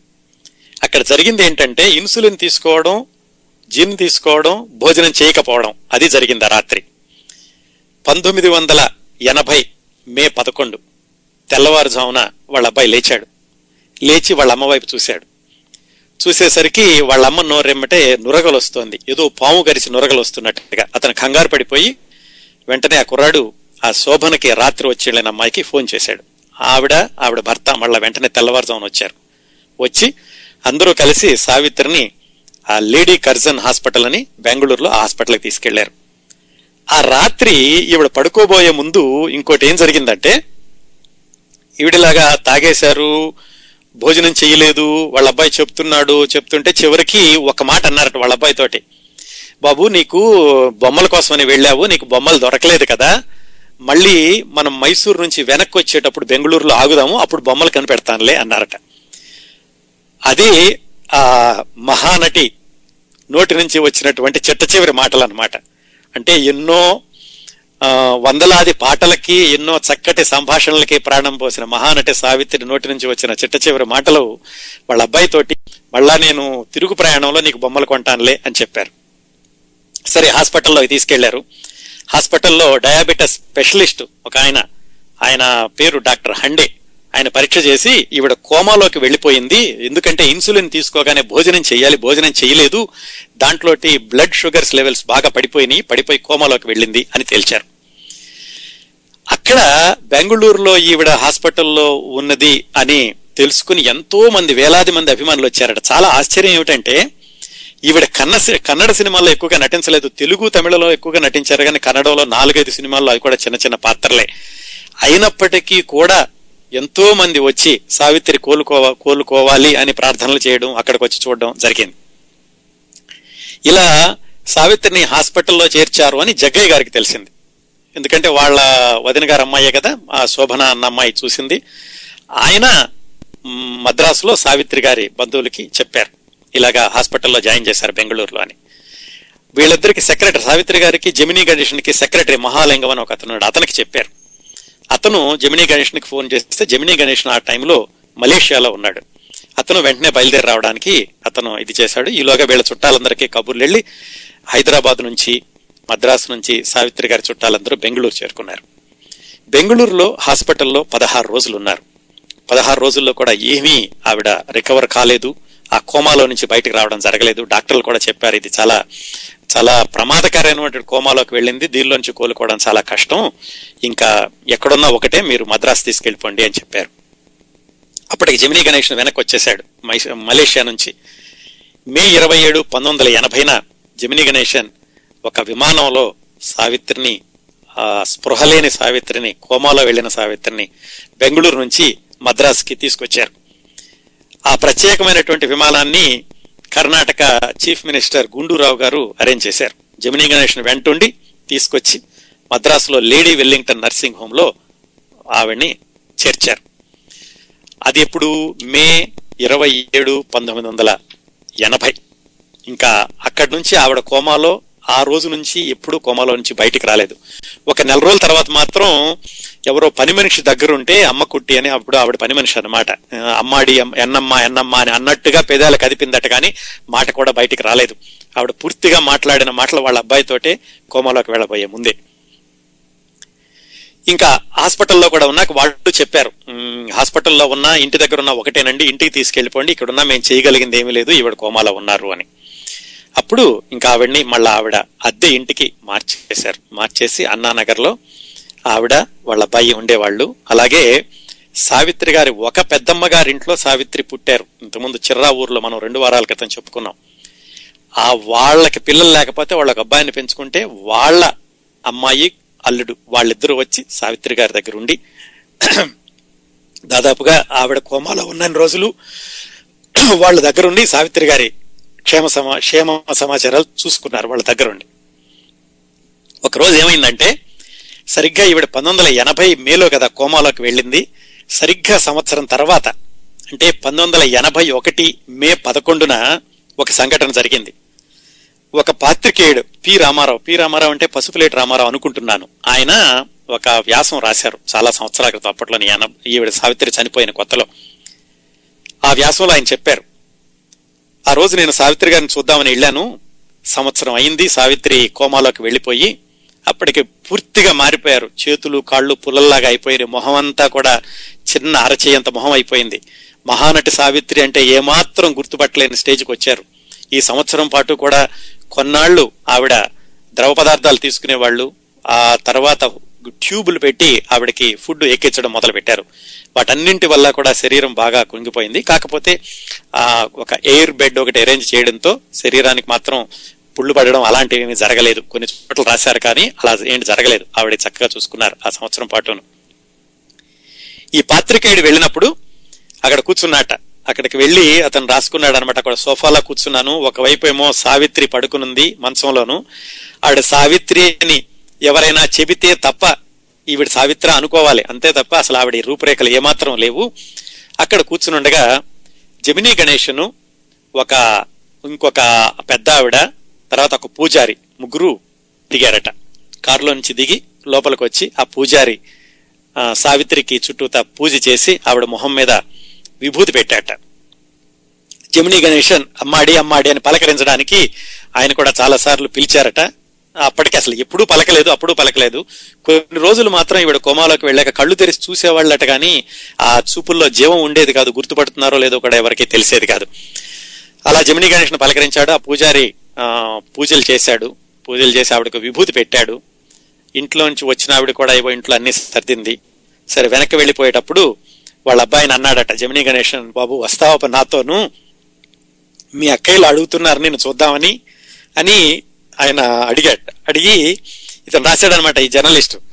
అడిగి ఆయన ఇంకో మాట చెప్పాడట పోన్లే నువ్వు మళ్ళీ నాతో వస్తే ఒకవేళ అమ్మ ఏమన్నా గబాలన కళ్ళు తెరుస్తేమో కళ్ళు తెరిచినప్పుడు చూడడానికి నువ్వు లేకపోతే బాధపడుతుంది కదా ఇక్కడే ఉండలే అన్నట్టు ఆయన.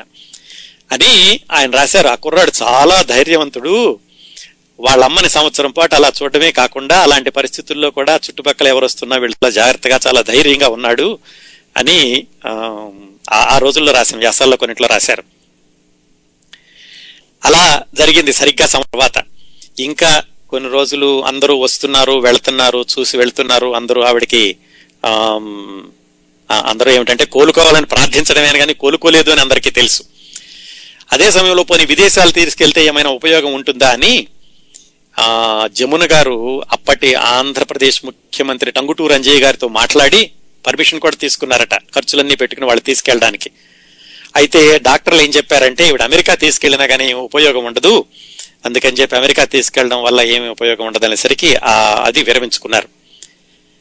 ఆ టైంలో ఈ పాత్రికేయుడు ఉండగా జమినీ గణేషన్ పాత్రికేయుడి దగ్గర ఒక మాట అన్నారట. మీ జర్నలిస్టులు అందరూ ఇష్టం వచ్చినట్టు రాస్తారు. సావిత్రికి ఏమి డబ్బులు లేవు. జమినీ గణేషన్ చూడటం లేదు. ఇలా అవాకులు చవాకులు రాసుకారు. నా సావిత్రికి ఏమాత్రం ఆర్థికపరమైన ఇబ్బందులు లేవు. పోయినది ఏదో పోయినేమో కానీ సావిత్రికి నేనున్నాను చూసుకోవడానికి నేనున్నంత కాలం ఎవరి దయాదాక్షిణ్యాల మీద సావిత్రి బతకాల్సిన అవసరం లేదు అని ఆ జర్నలిస్ట్ దగ్గర జమినీ గణేషన్ చెప్పారట. నిజంగా కూడా ఆ సంవత్సరం పాటుగా ఆయనే అన్ని చూసుకున్నారట. అలా అది పంతొమ్మిది వందల ఎనభై ఒకటి మే చిట్ట చివరికి పంతొమ్మిది వందల అది దాదాపుగా ఇరవై నెల్లు ఆవిడ కోమాలో ఉన్నారు. డిసెంబర్ పంతొమ్మిది వందల ఎనభై ఒకటి డిసెంబర్ వచ్చింది. సరిగ్గా పంతొమ్మిది వందల ఎనభై ఒకటి డిసెంబర్ ఇరవై ఆరు రాత్రి ఎనిమిది యాభై నిమిషాలకి ఆవిడ మరణించారు.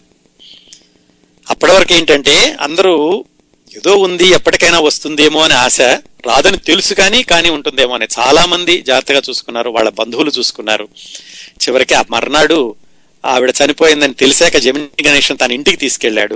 వాళ్ళ అబ్బాయి కూడా వెళ్ళాడు అక్కడ. ఆ మరు రోజు ఆవిడ అంతిమయాత్ర మొదలైంది. ఆవిడ సినిమాల్లో చాలా పాటలకి ఆవిడ ఆయన రాసినటువంటి పాటలకి మాటలకి ప్రాణం పోసింది. ఆచార్య ఆత్రేయ రాసిన పాటలు మాటలు మంచి మనసులు మగ మనసులు ఇలాంటివన్నిటికీ. ఆయన ఉన్నాడు తర్వాత మురారి గారు దాసరి నారాయణరావు వీళ్ళందరూ కూడా ఉండి పి పుల్లయ్య వీళ్ళందరూ ఉండి ఆవిడ అంతిమ యాత్రకి అంతిమయాత్రలో వాళ్ళందరూ పాల్గొన్నారు. వాళ్ళ అబ్బాయి చితికి నిప్పంటించాడు. చిట్ట చివరి రోజులు సావిత్రి గారివి. మొత్తం చూసుకుంటే సావిత్రి తప్పు చేసిందా అంటే తప్పు అనుకోవడానికి వీల్లేదు. ఎందుకంటే ఆవిడ తీసుకున్న నిర్ణయం ఆవిడ నిజానికి ప్రేమించింది ప్రేమను కావాలని కోరుకుంది. ఆవిడ ప్రేమ తప్ప ఇంకోటి తెలియదు అభిమానం తప్ప ఇంకోటి తెలియదు మహానటిగా అందరి మనసులోనూ నిలిచిపోయింది వ్యక్తిగతంగా మాత్రం ఆవిడ అనుకున్నది ఆవిడకి దొరకలేదు. ఆవిడ లభించిన ప్రేమ నిష్కల్మషమైన ప్రేమ ఆవిడకి దొరకలేదు. బహుశా అదే ఆవిడ అంతిమ దశకి కారణం అనుకోవచ్చు. తెలుగు సినీ కళామతల్లి సెగలో పరిమళించిన జాజిమల్లె కూడా సావిత్రే. తెలుగు సినీ కళామ తల్లి కురుల నుంచి జారి నేలపాలైన సన్నజాజి కూడా సావిత్రి.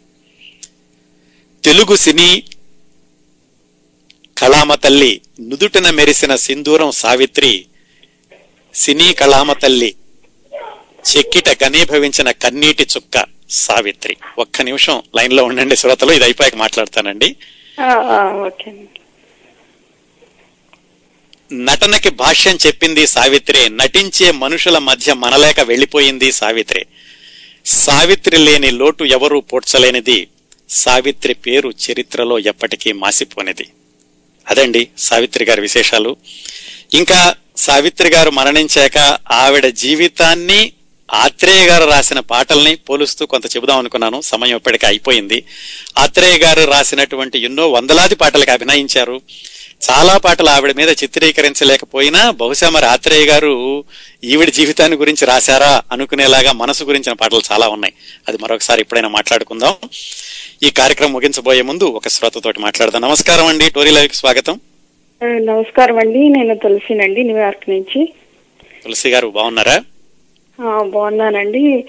నేను అడిగాను మిమ్మల్ని టూ వీక్స్ బ్యాక్ సావిత్రి గారి గురించి చెప్పమని. అభిమాన నటి మహానటి అంతవరకే తెలుసు.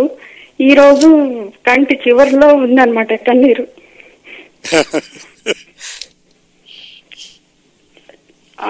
ఇంత బాధపడి చనిపోయారా నా అభిమాన నటి అని? అసలు ఇందాక నుంచి కూడా ఎంత ఫీల్ అవుతున్నాను నేను అసలు. యా అది వాస్తవం అండి. అందుకే అంటారు ఆవిడ జీవితం గుణపాఠాల గ్రంథాలయం అని. అది జరిగింది అది. కాకపోతే ఏంటంటే మనం తెలుసుకోవాల్సింది వాటిలో కొన్ని కొన్ని మనసుని అదుపులో ఉంచుకోవడం మనసు క్రమం తప్పకుండా. చూసుకోవడం ఏదైనా బాధలు వచ్చినా గానీ ఎలాగా పది మంది సహాయం తీసుకోవాలి ఇలాంటివన్నీ వాటి నుంచి నేర్చుకోవాలి. అవును గుర్తున్నారు తులసి గారు మీరు చెప్పారు రెండు వారాల క్రితం. అవునండి. అప్పటి నుంచి కూడా నేను అలాగే రెగ్యులర్గా వింటున్నాను. ఈ రోజు ఈ రోజు అంతా మాత్రం ఆల్మోస్ట్ హాఫ్ అన్ అవర్ నుంచి నేను ఆవిడ కోసం కన్నీరు కారుస్తూనే ఉన్నాను. మీ మీ గొంతు కూడా గద్గదం అయిపోయినట్టు అనిపించింది నాకు చివర్లో. ఒక్కొక్కసారి చదువుతుంటేనండి అది కాస్త అలా అనిపిస్తూ ఉంటుందండి. మీరు కూడా ఎంత. ఫీల్ అవుతున్నారా అనిపించింది నాకు. అవేంటంటేనండి ఒకసారి కళ్ళ ముందు ఊహించుకుంటే మనం లేకపోయినప్పటికీ కూడా అయ్యో అలా జరిగిందా అని ఒక విధమైనటువంటి సానుభూతి బాధ ఉంటుందండి. అవునండి. సో ఆవిడ గురించి నేను తెలియనప్పుడే నాకు బాగుంది ఈ రోజు ఇన్ని విషయాలు తెలిసిందే అని అనిపించినా కూడా ఓకే లైఫ్కి మనం ఇది కూడా ఒక లెసన్గా తీసుకోవాలి ఏ టైంలో ఎలా ఉండాలి అనేది తెలుసుకోవాలని నేర్చుకోవాలనిపించిందండి మీరు చెప్పిన దాన్ని బట్టి. మనిషి అంత ఆకాశపు అంచుల దాకా వెళ్ళిపోయి మళ్ళీ అంత ఇదిగా అయిపోయారంటే జస్ట్ కొంచెం ఆవిడ అతి మంచితనం అందరినీ నమ్మడం. అవునండి. ఇవన్నీ అనిపించింది నాకు. అవునండి. సో ప్రతి వాళ్ళు కూడా ప్రతి ఒక్కరు కూడా ఆవిడ్ని మనసులో ఉంచుకొని లైఫ్ చాలా కేర్ఫుల్గా చేసుకుంటే బాగుంటుంది అనిపించిందండి. అవునండి. సిరివెన్నెల సీతారామ శాస్త్రి గారు ఒక మాట రాశారు. మనసు కాస్త కలత పడితే మందు ఇమ్మని మరణాన్ని అడగకు అని. మనసు కలత పడినప్పుడు మనం దాన్ని సరిగా సవ్యమైనటువంటి మార్గంలో పెట్టుకోవడంలోనే మన మన జీవితం ఆధారపడి ఉంటుందండి. అవునండి మీరు అసలు సావిత్రి గారు నా అభిమానం నటని కదా మీరు అసలు ఎవరి గురించి చెప్పినా కూడా వాళ్ళలో ఉన్న పాజిటివ్ థింగ్స్ అసలు మన సొసైటీలో ఎలా ఉండాలి? ఓకే సినిమా వాళ్ళంటే అందరికీ తెలుస్తుంది కాబట్టి తొందరగా వేసుకుంటారు. అవునండి. దా ఇప్పుడు మీరు మీ చెప్పే ప్రోగ్రామ్ కూడా అందరికి చాలా యూస్ఫుల్ అండి. అసలు మనం ఎలా ఉండాలి? ప్రతి ఒక్కరి జీవితం నుంచి ఒక్కొక్క పాయింట్ తీసుకున్నా కూడా మనం చాలా మంచిగా గెట్ ఆన్ అవుతాం లైఫ్లో అనిపించేలాగా నాకు అనిపిస్తుంది మీ ప్రోగ్రామ్. థ్యాంక్స్ అండి. థ్యాంక్ యూ వెరీ మచ్ అండి. ఓకే అండి మీ ఇప్పుడు సాహితీ కామెడీ ఉంది కదా ఉందా అండి ఈ రోజు? ఇంకా పదకొండు అయిపోయిందండి. అంటే సమయం. అయిపోయింది అన్నమాట ఈ రోజే. నేను తప్పనిసరిగా వచ్చే వారం నుంచి మొదలు పెట్టడానికి తప్పనిసరిగా ప్రయత్నిస్తానండి. కాకపోతే ఏంటంటే సావిత్రి గారి జీవితం ఇంత గాఢంగా. లోతుగా ఉన్నప్పుడు దాన్ని అరకొరగా. ముగించడానికి ఇష్టం లేక? ఆ, అవునండి. అంటే నేను కూడా టైం చూడలేదు. ఇందాక నుంచి ఆ సావిత్రి గారి ఆ మూడ్లోనే ఉన్నాను. ఇంకా టైం ఉందేమో అనుకున్నాను. ఓకే. అండి. వచ్చే వారం తప్పనిసరిగా మాట్లాడుకుందాం. Thank you very much Tulasi గారు. ఓకే అండి థ్యాంక్స్ అండి. మీరు ఎంత ఎంత దీని మీద స్టడీ చేసి ఎన్ని రిఫర్ చేస్తే మాకు ఇన్ని అందించారు. అసలు మీ కృషికి చాలా థ్యాంక్స్ అండి. నేను ఎంత కృషి చేసినా మీరు ఒకసారి ఆ మాట అంటే నేను అన్నీ మర్చిపోతూ ఉంటానండి. అసలు మీరు ఎంత రెఫర్ చేయకపోతే ఇవన్నీ ఒక రెండు గంటల్లో చెప్పగలరు చెప్పండి. అందుకు మా అందరి కోసం మీరు బ్యాక్ ఎంత హోంవర్క్ చేస్తున్నారో మాకు తెలుస్తుంది. థ్యాంక్ యూ వెరీ మచ్ అండి. థ్యాంక్ యూ తులసి గారు. Thank you very much thanks for calling అండి. శ్రోతలారా అది మనం ఆరు గంటల పాటు సావిత్రి గారి గురించి విషయాలు తెలుసుకున్నాం. ఈ కార్యక్రమాన్ని ఆదరించి అభిమానిస్తున్న టోరీ లైవ్ శ్రోతలందరికీ మరొకసారి హృదయపూర్వకంగా కృతజ్ఞతలు తెలియజేస్తున్నాను. ఈ కార్యక్రమం గురించి మీరు మీ అభిప్రాయాలు సూచనలు కిరణ్ ప్రభ ఎట్ జీమెయిల్ డాట్ కామ్ కూడా పంపించవచ్చు కేఐఆర్ఏఎన్పిఆర్ఏబిహెచ్ ఎట్ జీమెయిల్ డాట్ కామ్ మళ్ళీ వచ్చే శనివారం ఓ చిత్ర ప్రముఖుడి విశేషాలతో మీ ముందుకు వస్తాను. అంతవరకు నవ్వుతూ ఉండండి. మీ నవ్వులు పది మందికి పంచండి. మీ దగ్గర సెలవు తీసుకుంటోంది మీ కిరణ్ ప్రభ.